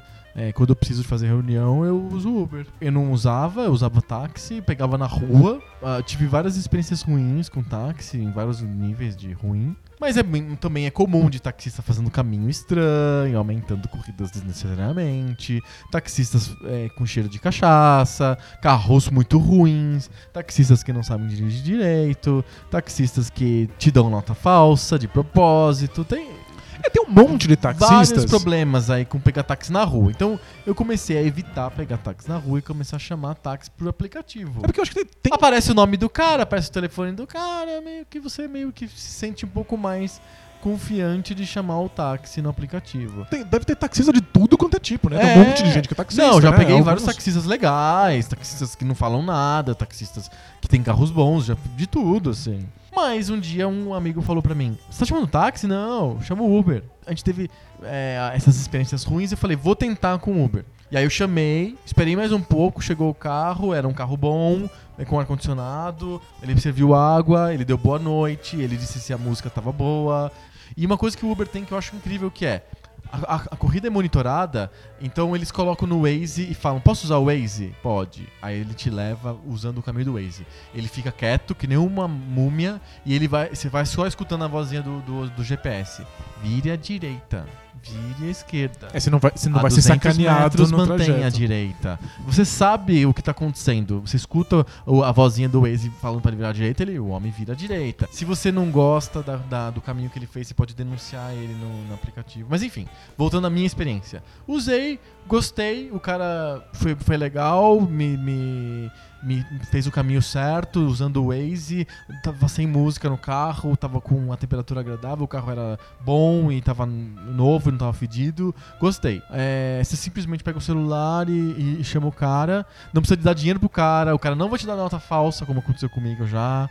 Não tem problema de troco. É, é bem feito, é legal. E o preço disso é 5 a 6% mais caro que o táxi. É super esperto. Não, obviamente o serviço parece muito melhor pensado e funcionar muito melhor do que táxi. Ninguém critica o Uber porque ele não dá os- um, um serviço bom o suficiente, né? Acho que ó, os problemas, a polêmica do Uber tá em outro lugar. Qual, qual o problema do Uber? O Uber não é regulamentado. Sim, não tem, não tem controle estatal. Isso, ele, ele entra naquele, naquela área cinza de tecnologias de é, matchmaking, tecnologias que unem prestadores de serviço a consumidores. Que é tipo o Airbnb, o Mercado Livre, Mas eu o acho que tem, 99 táxis. eu acho que tem uma bagunça aí, que, que, que as pessoas não entendem direito e, e acaba dando uma zona. A tecnologia não tá unindo o prestador de serviço motorista, tá unindo a empresa Uber à pessoa que quer o carro. É, não é pessoas- qualquer um que tá, que tá colocando o seu serviço no, no- no- É. Uber, né? É, o, é, o Uber tem essa diferença. Pra garantir a segurança das pessoas que estão usando o serviço, ela faz uma triagem de, de- dos motoristas. Então, eu, eu- digamos que eu tenho um carro lá e eu quero ser motorista do Uber. Então eu vou lá no Uber e, e- e me cadastro e aí eu vou fazer, vou participar de uma triagem e os caras vão decidir, decidir, decidir se eu posso entrar no Uber ou não. Aí, eles, se eles decidirem que sim, eu tô dentro do Uber, eu tenho um aplicativo de motorista e posso receber chamadas. Então não, não é tipo o Airbnb. Eu O, não- eu o vejo Airbnb as pessoas... também é, é mais livre, mas de alguma maneira também tem um certo controle, né? É um, eles tentam tirar ah, lixo do Airbnb, né? É, é meio, é, o Mercado Livre não. A princípio você Sim. pode vender a Dilma, vender a Copa do Mundo, o que você quiser. Vender um monte de, de, de pirataria. ou, ou vender mercadorias de verdade mais piratas no, no Mercado Livre, ok. O conceito do Uber é, um- é essa zona cinzenta esquisita da economia, não regulamentada de mar- marketplaces, de caras que conectam consumidores a prestadores de serviço. E isso não é regulamentado porque não existia. Os únicos caras que faziam essa vez de marketplace eram pessoas- empresas de mídia que fazem propaganda só. Sim. Não conectam de verdade. O- a Folha ou o Estadão, o anúncio classificado, não é um conector. É, é- é o que faz o, o- a pessoa que está vendo aquele anúncio ligar pro anunciante. Mas não é bem um conector porque não é feito através dele. O cara pega o telefone, vai até o lugar. O- no caso do aplicativo do Airbnb ou do Uber, eles fazem todo o processo para você. Você paga pro Uber, o Uber pa- repassa pro motorista. Você paga pro Airbnb, o Airbnb repassa pro dono da casa. Então eles ficam, eles têm uma relação muito mais próxima. Isso não é regulado. E o Uber diz que o, o sistema deles é de motoristas particulares em, em sharing, car sharing. É um motorista particular que você compartilha com, com a comunidade. Eu não, eu não vejo ser diferente de você contratar um motorista de uma empresa de, de transporte. Então, ok. Hum. É isso que eles, eles falam, ó. O Uber ele não é táxi. O, eh, o carro não tá na rua circulando, pegando passageiros. Ele é um motorista particular, só que o patrão desse motorista particular muda a cada corrida. É um jeito bonito de dizer é um táxi. não é? Sim. O, o táxi também poderia ser escrito como um motorista particular cujo patrão muda toda a corrida. A única diferença entre o Uber e o táxi é que o Uber eu preciso do aplicativo. O táxi eu faço. Eu, eu, eu vou no ponto, ou eu estendo a mão na, na rua e o, e o cara me pega. Isso é cinzento mesmo, a regulação disso é cinzenta. O, qual que é o problema e onde eu, eu fico bravo e, e- e escrevo no Facebook? É. A cidade, ao invés de querer regular o Uber ou regular essas empresas que fazem intermediação, que são marketplaces, a cidade vê jeitos de proibir o negócio de funcionar. O, a- o poder público, né? A prefeitura, a Câmara Municipal, a Assembleia Legislativa, o governo do Estado, eles vão, em vez de atender o que a, a, a sociedade quer, ela vai pegar uma tecnicalidade e defender uma categoria, que é do taxista. E na verdade, aí eu vou começar a pisar nos calos. Sem querer ou querendo, eu não vou conseguir avaliar a intenção do poder público, ela tá defendendo uma outra categoria que não é dos taxistas, que é a categoria dos donos de licenças de táxi. Uhum. Porque o táxi, sendo bem franco, não é um negócio de transporte. Táxi é um sistema de licença, licenciamento, troca e revenda de licenças de, de táxi. O negócio verdadeiro de táxi está nas licenças e não no táxi em si. É, porque a prefeitura disponibiliza essas licenças, mas ela tem um número limitado para não, não ter um monte de táxis circulando na cidade. É um mercado regulado pela prefeitura. As licenças custam zero reais, só que elas são liberadas a conta gotas. A última vez que a prefeitura de São Paulo liberou táxi foi em 2011. Pouquíssimos. Num sorteio. Ela sorteia as pessoas que vão receber. Sim. Essas licenças são raras e são hereditárias. O dono do alvará, da licença, ela morre e passa pro filho. Que doideira. É.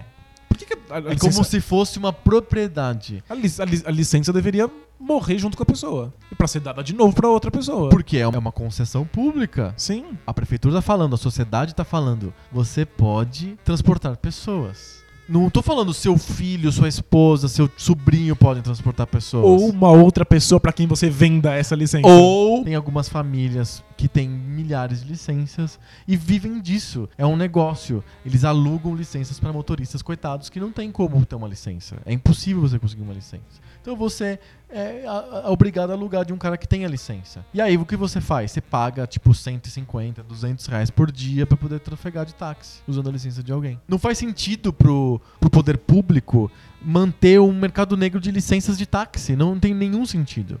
Sabe o que isso lembra? Lembra a época do da telefonia, antes da privatização. Existia o famoso plano de expansão da compa- das companhias telefônicas. E ele previa que ia ser lançado 5 ou 10 ou 15 telefones, linhas de telefones por mês. Para sorteio de pessoas que estavam na fila. A famosa fila da Telesp, da Telerge, da Telepar, que se dane. E as pessoas vendiam isso por uma fortuna. As pessoas não queriam ficar em fila, precisavam do telefone, tinha as empresas precisavam do telefone para sobreviver. E o que elas faziam? Iam pra fila esperar anos? Não, elas compravam de alguém que já tinha o telefone e criou-se um mercado negro, um mercado paralelo de linhas de telefone, com pessoas que investiam dinheiro de toda uma vida em telefones, porque aquilo era podia ser alugado, podia ser revendido por valores grandes. Meu, Custava o Tinha- preço de um carro, às vezes de uma casa. de uma né? casa um telefone, dependendo da região. Eu me lembro, ah, Campo Belo é um pouco mais barato do que centro, sabe? Tipo, criou-se um mercado paralelo de telefones, em que o, o valor do telefone não era você fazer uma ligação. O valor do telefone era quão raro e quão difícil era conseguir aquele telefone. Perfeito, é o mesmo esquema. É exato. é, o, mercado de táxi é isso. Interessa o quanto que você fatura por dia pegando passageiro, entregando, fazendo um bom serviço? Não. O que interessa é quantas licenças tem no mercado, quantas, quanto vale uma licença hoje. Uma licença de um aeroporto custa tipo perto de um milhão de reais, sem brincadeira. Uma licença de Guarulhos do aeroporto internacional custa perto de um milhão de reais. Mas quem vai, quem vai pagar isso? Ah, al- alguém muito rico que vai alugar isso. Alguém né? muito rico que vai alugar isso, vai um- criar se um- frotas. Se um taxista tivesse um milhão de reais, ele não ia ser um taxista. Quando a prefeitura fala, vou fazer novas licenças de táxi, o que acontece? Os taxistas, o sindicato, que na verdade não está representando o motorista, coitado, mas está representando os donos de licenças, vão no prefeito ou na Câmara de Vereadores e falam: não tem, tem muito táxi já em São Paulo. Tem 30 mil táxis em São Paulo, não pode ter mais táxi. Você entendeu? Porque não se trata de, de ter táxi o suficiente para carregar pessoas. Se trata de quantas licenças tem no mercado. Quanto mais licenças, mais baratas as licenças são. Quanto menos licenças, mais caras as licenças são. O táxi é uma desculpa porque o mercado mesmo é de licenças. E isso não é só em São Paulo. Em todas as cidades, todas as capitais, e acontece a mesma coisa com táxi. As licenças são controladas a- do pinga-pinga pelas prefeituras para manter satisfeitos alguns, algumas centenas de donos de licenças que têm um poder político grande.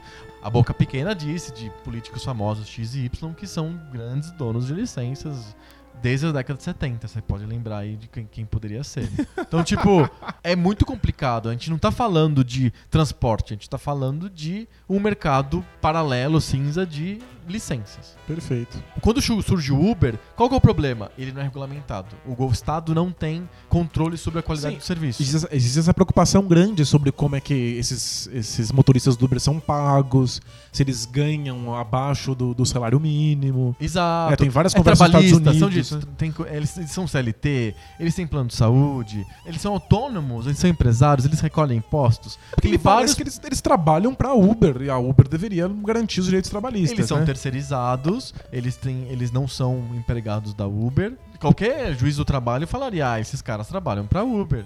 A Uber fica com 20% das corridas. É, é cinzento mesmo, mas eu acho que a atitude da cidade seria: vamos regulamentar o Uber? O Uber vai ter que trabalhar assim, assado cozido. Não fazer o que está sendo feito hoje, que é: vamos fazer uma lei que deixe mais claro ainda que não pode ter o Uber circulando. Porque a quem você está atendendo? As pessoas que precisam de transporte ou os donos das licenças? Perfeito. É, é- é- essa é a conversa. Eu acho que o Uber não é ruim você ter um sistema de transporte que é, é de uma, uma única empresa. Uma área tão importante da cidade, uma empresa faz tocando, sabe? O monopólio. É esquisito. Então, eu acho que sim, o Estado tem que regular. Mas é regular. É se preocupar com a qualidade do serviço que é feita pro, pro passageiro. Eu e concordo. não ser um testa de ferro dos donos de licenças. É que pra mim cabe ao Estado regular duas coisas. Primeiro é os direitos trabalhistas desses motoristas, Ok. que o Estado não vai fazer enquanto não for legal.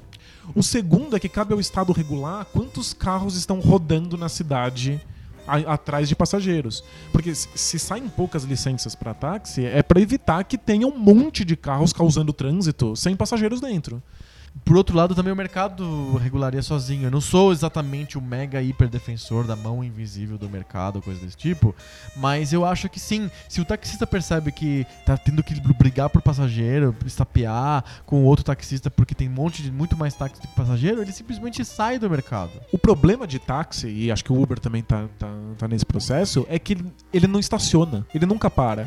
Mas tem No- ponto, eles então, ficam muito parados em ponto. No momento entre as corridas, o carro tá congestionando. Nesse, nesse aquele pequeno momento de limbo, ele é trânsito mesmo sem ninguém sendo, sendo É, levado. é- é- Então eu- você tem, tem que haver uma regulação do Estado de quantos Sim. desses estão É que em geral, o táxi, quando ele não tá com corrida, ele não fica circulando a esmo, ele vai indo, ele tá indo em direção ao ponto dele. E o Uber? O Uber não causa um trânsito? O né? Uber, sim, ele tá dirigindo a esmo. Embora, como ele não tem ponto, né? a- alguns motoristas eles param em esquinas, param em alguns lugares, lanchonete, coisas desse tipo, Então- pra, pra não ficar gastando gasolina, né? Não, imagina, muitos carros do Uber numa região devem causar um caos no, no- no- no- no trânsito. Eu acredito que sim, mas eu acredito também. Aí eu vou falar um pouquinho do. Voltando ao tema do nosso debate de bolso passado, né? Mobilidade urbana. É melhor um carro de Uber pegando 10 ou 15 pessoas por dia do que 15 carros.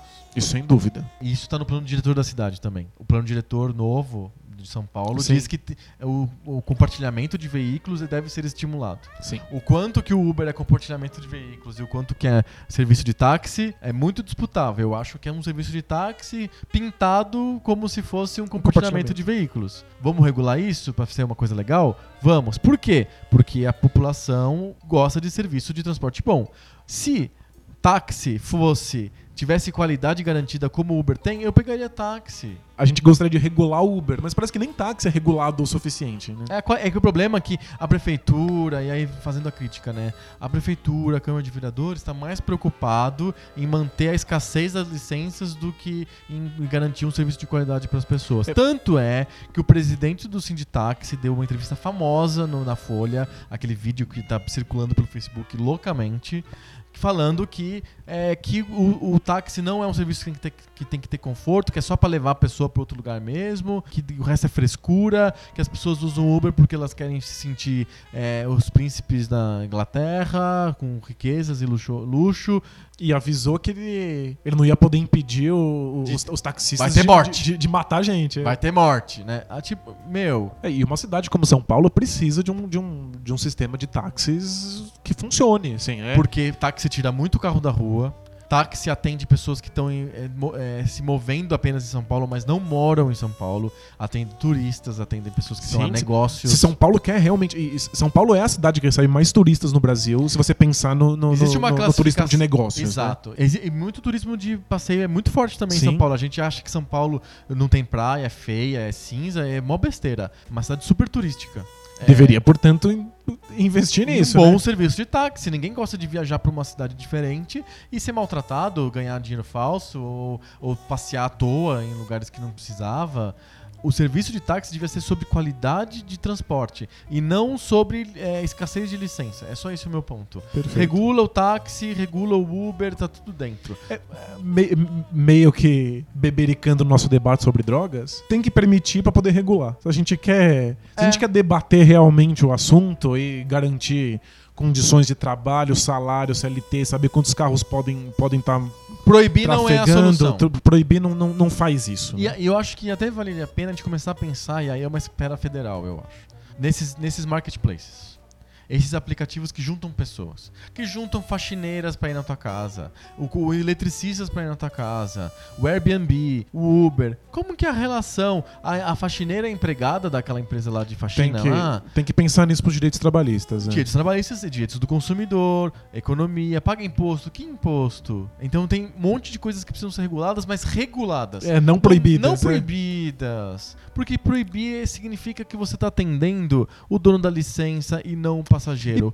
Em Nova York, o Uber acabou de ganhar uma. O prefeito estava querendo regular o número de Ubers na cidade. Sim, que eu acho que é o que, a única coisa que caberia ao Estado. É. Aí o Uber fez uma campanha criando um botãozinho no Uber, no aplicativo, que é o botão De Blasio. De Blasio é o nome do prefeito, Bill De Blasio. Era assim, tem várias opções, Uber X, Uber Black, Uber não sei o que, e Uber De Blasio. Quando você põe no Uber De Blasio, não tem nenhum carro. Aí aparece um balãozinho dizendo assim, é isso é o que o prefeito quer na, na- na cidade, você concorda com isso? Isso gerou uma muita repercussão, e aí o De Blasio falou, ok, não vamos regular o número de Ubers na cidade por hora, mas a gente vai fazer um estudo sobre isso. Perfeito. Acho que é, é o que deveria estar sendo feito em São Paulo. Vamos estudar como é que funciona. Exatamente. Quais áreas são, são, são mais atingidas, se tem impacto no trânsito ou não tem. Exato. Pra completar. Sem estudar não dá pra fazer nada. Sim. É, é, é achismo, é tiro no escuro. É enfiar a cabeça no buraco, né? É. Pra completar, pra terminar a história. O que eu acho que vai acontecer aqui em São Paulo? A Câmara de Vereadores deve votar em segundo turno aquela lei que foi aprovada por 49 votos a 1. Provavelmente vai ganhar de novo com uma votação um pouco menor, mas vai ganhar. E aí vai pra prefeitura e o prefeito vai sancionar a lei, vai falar, beleza, é isso mesmo. Então o que o Uber deve fazer é entrar com um mandato de segurança no Supremo Tribunal Federal para conseguir rodar sob júdice na cidade ainda e vai dar treta, vai, vai ser mais complicado. É, essas coisas não vão ser decididas na esfera municipal. Isso vai ser. Vai ser. Vai pro Supremo. pro Supremo, Vai pro e é, Supremo. é lá que a gente vai saber como é que vai rolar o Uber. Exatamente. Fechou? Fechou. Vamos ler cartinhas? Cartinhas. Cartinhas.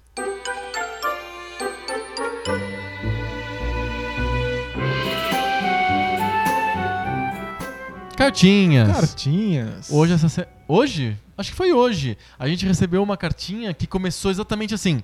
Cartinha. Cartinha. É a cartinha do Leonardo. Ele disse que é por tua causa, Danilo, que ele tá no, no, no Poco Pixel. Eu não tem nada a ver com isso. É, porque ele veio do Bola Presa. Ah, então tem tudo a ver com isso. E ele tá falando pra você fazer podcast com o Denis também. Claro, a gente chama. O Leonardo, ele é, ele é de 90, então ele é um pouco mais novo que a gente. Eu sou de 78. eu, eu preciso falar o meu? E o primeiro console dele foi o Nintendinho. E aí a gente tá numa sessão nova.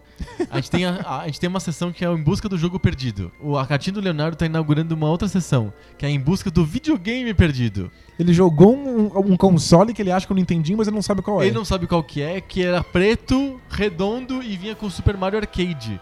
O que, que é Super Mario Arcade? Eu acho que ele quis dizer o Mario Bros. Aquele do Mario e Luigi batendo em tartarugas. Isso, dando cabeçada no chão e a tartaruga tá em cima. Isso. Que eu jogava no meu Atari. Que é um Mario Bros que tinha em arcade, então deve ser esse. É, deve ser esse. E que saiu pro Nintendinho também? Saiu, é da, é da leva dos primeiros jogos do Famicom japonês. Ok. Eu acho que é desse que ele tá falando. Então, a gente fez uma pesquisa e a gente acha, Leonardo, a gente só acha, a gente não, não tem como saber, que o seu videogame, que é preto, redondo e um clone do Nintendinho, é um videogame que é, um, é o fruto de uma noite de amor selvagem entre o Dreamcast e o PlayStation. que é um videogame chamado Dream Station. Que é o... Não confundir com o Polystation. não é o Polystation, é o Dream Station. que ele tem a descrição que você fala. Ele é preto, redondo e rodava jogos do Nintendo. Deve ser Isso, esse. É, é um- uma- um dos 400 milhões de, De clones Famiclones. genéricos. Né? Tem um site muito engraçado que chama que é, um, é o The Famiclone Blog, que é só sobre Famiclones. Depois você- vocês procuram no Google e ô Leonardo, escreve Dream Station no Google que você vai ver o teu videogame aí. A gente acha. Preto, redondo e roda jogos de Nintendo. Acho Pa- que a gente- a Parece, parece tão moderno, né? O, o design do, do videogame. Vem- vem- tem uns controles super, super bizarros é um, e, e é um controle modernosos. meio parecido com o do PlayStation, meio parecido com o do Mega, do Mega Drive, é uma mistura louca. assim. É tipo o Polystation, que é igualzinho o PlayStation, mas roda jogos de Nintendinho. Nintendinho. Imagina quantas crianças tristes não acharam que estavam ganhando o PlayStation no Natal. Era um Polystation. Era um Polystation que você abre a, a tampa de CD e aí tem um lugar pra botar o cartucho do, do, do Nintendo. Que terrível. Então, ele continua conversando aqui com a gente. Ele fala que depois ele teve o Super Nintendo, que ele tem até hoje, só que ele largou isso no interior do Rio. Então, tipo, tá perdido. Mas. E ele teve a sorte fenomenal, ele colocou em caps aqui, sorte fenomenal, de ter alguns primos que montaram uma locadora em 96, onde tinha um Playstation, um monte de jogos de Super Nintendo, e ele jogou, jogou tudo que ele podia, então ele teve uma infância feliz com videogames, né? Ele jogou muito NBA Jam, Street Fighter de vários tipos, fez de tudo com videogame. E ele acha que a relação, eu que eu queria ler a cartinha dele por causa disso aqui. Ele acha que a relação com o videogame muda conforme o lugar do Brasil em que você tá. Ele diz que no Rio o videogame era uma coisa muito social, que ficava um povo jogando um jogo em casa ou locadoras, juntava uma galera pra jogar videogames, alguns ficavam vendo o cara jogando videogame dando pitaco, outros ficavam em volta jogando outras coisas, tipo super trunfo, comando em ação, brinquedinhos. Era uma, uma espécie de grande festinha em volta do videogame. Eu, eu me lembro de vários eventos assim também sociais. Aqui em São Paulo, principalmente. De você ver de vídeo vizinho. Acho que eu falei de vídeo vizinho algumas Sim. vezes no podcast já. Eu, eu tinha muito isso, de não ter o videogame em casa, mas eu ia em um amigo jogar. É, eu, eu também tinha vários, vários amigos que tinham videogame e a gente sempre jogava, todo mundo ia juntos na casa de algum. Um tinha um Saturno, é todo mundo na casa do que tinha um Saturno. O outro tinha um 64, a gente ia na casa do outro pra jogar 64. A gente ficava migrando de um lugar pro outro. Conforme o console. Conforme o console, É conforme uma a experiência meio- que a gente é. queria. Vamos jogar Mario Party? Tinha que ir todo mundo junto até a casa da pessoa. Se a gente queria jogar Road Rash, ia pra casa do outro. E ele, Então, ele é- sente falta disso, porque ele hoje ele mora em Curitiba. Eu morei em Curitiba por muitos anos, conheço bem como é que é lá. E ele sente falta dessa coisa social que tem no Rio, que ele sente que tá- não tinha no Rio, de ter pessoas jogando em, em festinhas, em junto. O que eu posso dizer que talvez, Leonardo, é uma coisa de Curitiba. Porque é, em São Paulo eu sempre também joguei em festinha. Em... Era sempre uma coisa social jogar videogame, nunca era uma coisa solitária. Videogame como uma coisa assim, eu sento e jogo, foi uma coisa que eu comecei a ver a partir do PlayStation 2. Assim, todos os consoles que vieram antes eu jogava em grupo, coletivamente. É, exatamente, eu também. Aí em, no- em Curitiba diminuiu muito a minha atividade de game coletivo. Eu ta- talvez eu fiquei mais velho lá e é, enfim. É possível. É possível, mas eu me lembro de um ou dois videovizinhos que eu ia, um amigo que morava no meu prédio que também tinha computador e a gente jogava bastante, coisas desse tipo. É, mas realmente talvez seja uma coisa da cidade, Leonardo. Talvez não seja uma coisa do. que no Rio é todo mundo coletivo e nos outros, nos outros lugares do Brasil não. é. Talvez Curitiba é que seja uma cidade mais fechada, mais sisuda. Enfim, não sei dizer assim. Precisa fazer uma pesquisa com mais, ma- É, mais, mais a so- ouvintes. né? sociologia. Então, amigos ouvintes, mandem cartinhas pro, pro Poco Pixel dizendo se vocês jogaram na sua infância videogame mais sozinhos ou coletivamente em festinhas, como o Leonardo disse que fazia lá no Rio. É isso aí. Aí a gente vai meio que ter uma amostra significativa do, da população E- gameística. E não esqueçam de falar de que cidade vocês, vocês, É, vocês jogavam, é, porque É, senão que- lascou o nosso, É, a gente precisa nosso instituto. faz- fazer uma, um ibope aí de cidade, como que era é, a- o método de jogar, o- a cultura de, de jogo nessa cidade. É, eu não falei, mas eu, eu- a minha infância eu passei em São Bernardo. ah, Então, sim. Eu não sou de São Paulo, mas eu sou de. É a mesma coisa. É, tá, tá junto. O, o Leonardo viu. Não sei como ele procurou meu currículo, sei lá. E ele viu que, ele- que eu estudei na, na- no Cefet e, na- e fiz comunicação na Federal do Paraná. E ele falou assim: Ei, eu também tô fazendo comunicação na Federal é, do Paraná. Que professores se você tem em comum e tal comigo? Será que você prof- uma aula com o professor X ou Y? Leonardo, eu, eu entrei na Federal em 97. Acho que todo mundo já morreu já, né? Eu acho que os professores se aposentaram. Eu desconfio, só desconfio que a gente não tem nenhum professor em comum. Mas valeu, cara. Tua cartinha é sensacional e eu adorei começar a cartinha com cartinha. Cartinha. Muito bom. Tem mais uma cartinha que foi um comentário que foi feito no nosso, no nosso site. Comentário do Rodrigo Piloto. E adivinha, é um comentário sobre o debate de bolsa. É, é a cota de hoje. é, a gente sempre faz um comentário sobre videogame e um comentário sobre o debate de bolsa. E o Rodrigo Piloto, ele, ele comenta o, o debate de bolsa que a gente falou sobre mobilidade urbana, mas ele focou na psique do ciclista. Tem uma coisa na, na psicologia do ciclista que incomoda o Rodrigo Piloto. Ele escreve assim, que o que incomoda ele cicli, nos ciclistas é que um- eles têm um ar meio prepotente, eles se sentem superior outras pessoas porque eles andam de bicicleta, enquanto aí ele coloca assim, entre aspas, os vermes usam carros. Meu, meu, meu palpite. Eu- eu conheço vários desses cicloativistas que se acham realmente superiores. Mas o meu palpite é que pessoas que abrem mão de alguma coisa importante, que sacrificam por alguma coisa, elas acabam ficando com um mecanismo de defesa, assim. Elas, Elas, ficam cascudas. elas ficam cascudas, elas ves- vestem uma couraça. Porque andar de bicicleta em São Paulo não é fácil e deveria ser. Subir a Augusta é fichinha. O problema é os carros que te dão fina o tempo inteiro. O pessoal que, quando abre o farol, não espera dois segundos pra você começar a pedalar e já começa a empurrar a sua bunda. É o estouro da boiada. É, o pessoal xinga e buzina e. E põe Tem- taxinha na ciclovia. Põe- Tem essa agora. Então, é, é- é ridículo, né? eu, Tipo, entendo, eu fico tentando entender o porquê que, o que leva uma pessoa a botar taxinha na É, ciclovia. é- é raiva mesmo, né? É raiva do quê? Do- de que existam ciclistas. Por quê? O que, Porque que ele, faz ele na, acha na vida dele? Os ciclistas acabam com a vida dele? Ele acha que tirou espaço do- do- da rua dele pra botar a ciclovia, espaço de estacionamento pra ele parar o carro, e ele não gosta que os ciclistas esteja- Existam. este- estejam no trânsito porque ele é mais lento e porque ele não paga imposto. Eu, eu ouço bastante essa, porque não paga IPVA, sabe? É, eu acho que os, os ciclistas acabam ficando se achando superiores como uma defesa, pelo Entendi. fato de que eles são muito agredidos e ameaçados todos os dias. Eu vejo isso com vários, várias minorias que acham que estão passando por perrengue em nome do bem comum. Eu realmente acredito que sentir orgulho de fazer parte de um grupo pequeno é defesa. Então tem um monte de ciclistas chatos, como tem vegetarianos chatos, como tem qualquer outros grupos chatos. Não é um, um discurso hegemônico entre ciclistas, mas acontece. Eu acho que pessoas, ah, pessoas assoberbadas e, e chatas tem em todos os tipos. Tem ateu chato, tem Sim. cientista chato, tem religioso chato, direitista chato, esquerdista chato. Tem chato Mas, de todos os tipos. Tem de todo- é, cha- É. Chatice é democrática. É super democrático. Mas tem uma coisa, esse discurso só incomoda de verdade quando você se sente um pouco culpado por não estar fazendo o sacrifício. Hum, Sabe, o discurso do vegetariano, tanto faz, ele que fale qualquer coisa, mas se você se sente um pouco culpado por comer carne, esse discurso de eu sou superior do vegetariano te incomoda mais. Eu tenho essa sensação. será que é isso que leva o cara a botar taxinha na ciclovia? Ele fica assim, ah, esses caras aí ficam se achando salvadores do mundo porque não poluem. Vou mostrar pra eles uma coisa e bota lá a taxinha. Faz sentido. Sabe, o cara se sente um pouco culpado por estar colocando o bem individual acima do coletivo e aí ataca o cara do coletivo. O Rodrigo Piloto continua falando aqui que ele acha que, que algumas medidas, como a ciclovia da Paulista, são. Essas medidas são eleitoreiras e resultados subprime, né? São resultados ruins, assim.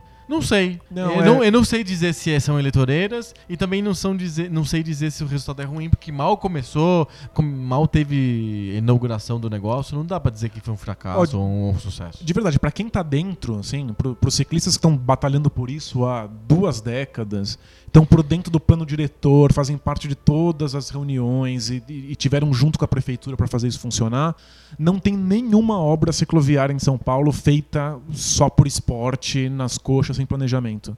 Isso tudo é um planejamento muito grande de 10 anos, pensando a longo prazo. Deve ter um monte de obras eleitoreiras, as ciclovias não são uma delas. Pelo contrário, só se, só se fode. Tipo, faz ciclovia e tá todo mundo latindo contra. O Haddad tá- tem um péssimo índice de aprovação. É, é furada. Se você quer ser bem avaliado, você faz as coisas dentro do status quo, não fica fazendo ciclovia. Enfim, o Rodrigo, pra terminar, ele acha que os ciclistas têm que ter mais tolerância com as coisas. Por exemplo, se fazem uma ponto de ônibus na ciclovia, eh, em vez de reclamar e tirar fotos indignados que estão ocupando a ciclovia, é, é simples, é só desviar da- do ponto de ônibus e só toca a vida e tal. Mas ó, o, o contraponto. Quando fizeram uma das ciclovias aqui em São Paulo, que no meio da ciclovia tinha um monte de poste, a população caiu matando, surgiram um monte de fotos dessa ciclovia nos jornais. Dizendo que era mal feito. Dizendo que era mal feita, que era um absurdo, que aquilo era, era um perigo. Foram os ciclistas que foram até lá, até lá pedalar e mostrar: olha, é só desviar do poste, ninguém vai morrer. É melhor desviar do poste do que desviar do carro, do ônibus. Então, eu acho que os ciclistas até que são chatos, mas quando você bota a ciclovia, eles não reclamam muito, não. Quem reclama são as outras pessoas. Pessoal do táxi adora. Opa, não, não. Fechamos? Fechamos. Valeu, Rodrigo. Super cartinha. Façam que nem o Rodrigo, façam que nem o Leonardo. Escrevam pra gente, escrevam nos comentários dos nossos posts e mandem cartinhas pra gente no Fale Conosco, que tá no pocopixel.com. Lembrando que nós temos dois podcasts, o podcast de Poco Pixel, que tem o áudio integral das nossas conversas, e tem um podcast do Debate de Bolso, que só tem a parte do Debate de Bolso. Se você conhece... Repeteco. Que é o Repeteco. Ou se você conhece alguém que não gosta de videogame, mas que gosta de debate sobre temas polêmicos ou sobre temas legais, indico o Debate de Bolso pra ele. Você sabe qual vai ser o tema que a pessoa só vai Exatamente. ouvir daqui a dois dias. Porque o podcast do Poco Pixel sai na segunda e o debate de bolso sai na quinta. Então tem uns dois diazinhos aí, a terça e a quarta, pra você ficar fazendo o humble brag, dizendo que você já sabe qual é o tema do debate de bolso. Você pode fazer um hipsterismo de podcast. Muito bom, mas participem. Participem dos dois. Mandem comentários e mandem cartinhas pros dois podcasts. É isso aí. Fechamos? Fechamos. Então até segunda-feira que vem com mais conversa nova. Sobre videogame velho. Falou! Tchau.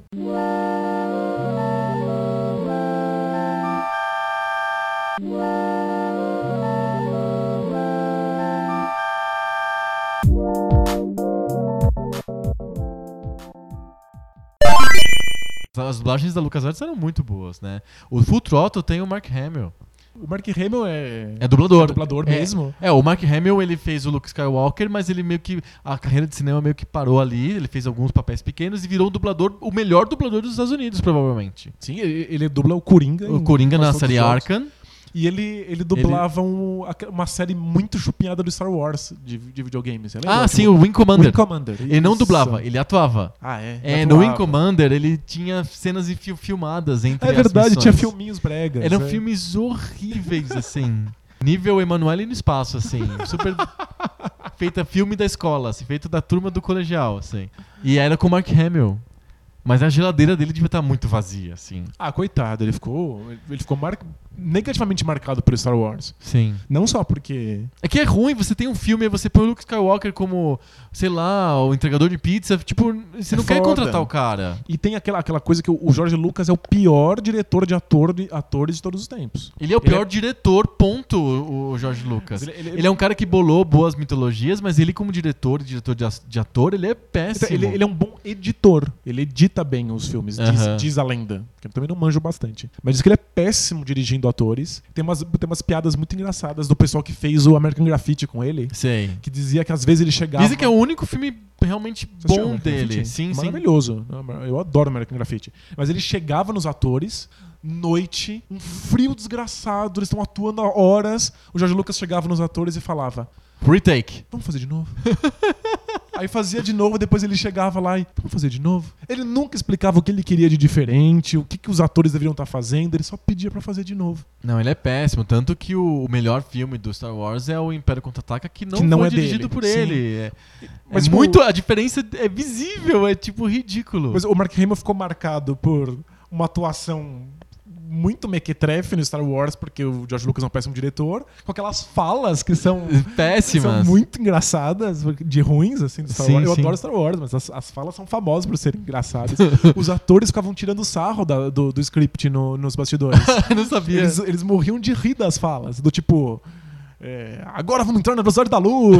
Eles ficavam, eles ficavam tirando sarro das cenas e eles estavam morrendo de medo quando o filme estreasse, de que todo Que- mundo ia morrer de rir nos cinemas. Sim, que ia virar um, tipo, filme do Jorge Romero. É, assim, e assim. aí deu certo É. e eles foram junto. Mas aí o, o Mark Hamill ficou marcado, não só pelo personagem, mas pelas atuações merda, assim. Sim. Aí ele não conseguia mais atuar. Então, é, mas ele virou dublador. Virou ele um virou um dublador, dublador. foda. Ele é provavelmente o dublador mais famoso dos Estados Unidos hoje. E dublou jogos da LucasArts. Ele dublou o Full Throttle, eu não sei se ele dublou, dublou outro. É, Eu acho que ele dublou o Full Throttle. Ele é um dos vilões. É, Fu- Full Throttle é fantástico. E ele fez o Coringa do- da série Icon, que é incrível. A dublagem do Coringa ele, ele é o Coringa do muito desenho boa. animado também. Ah, ele é o Coringa do desenho ele- animado, ele né? dubla tudo quanto é do Coringa. Verdade. É muito bom mesmo. Muito bom.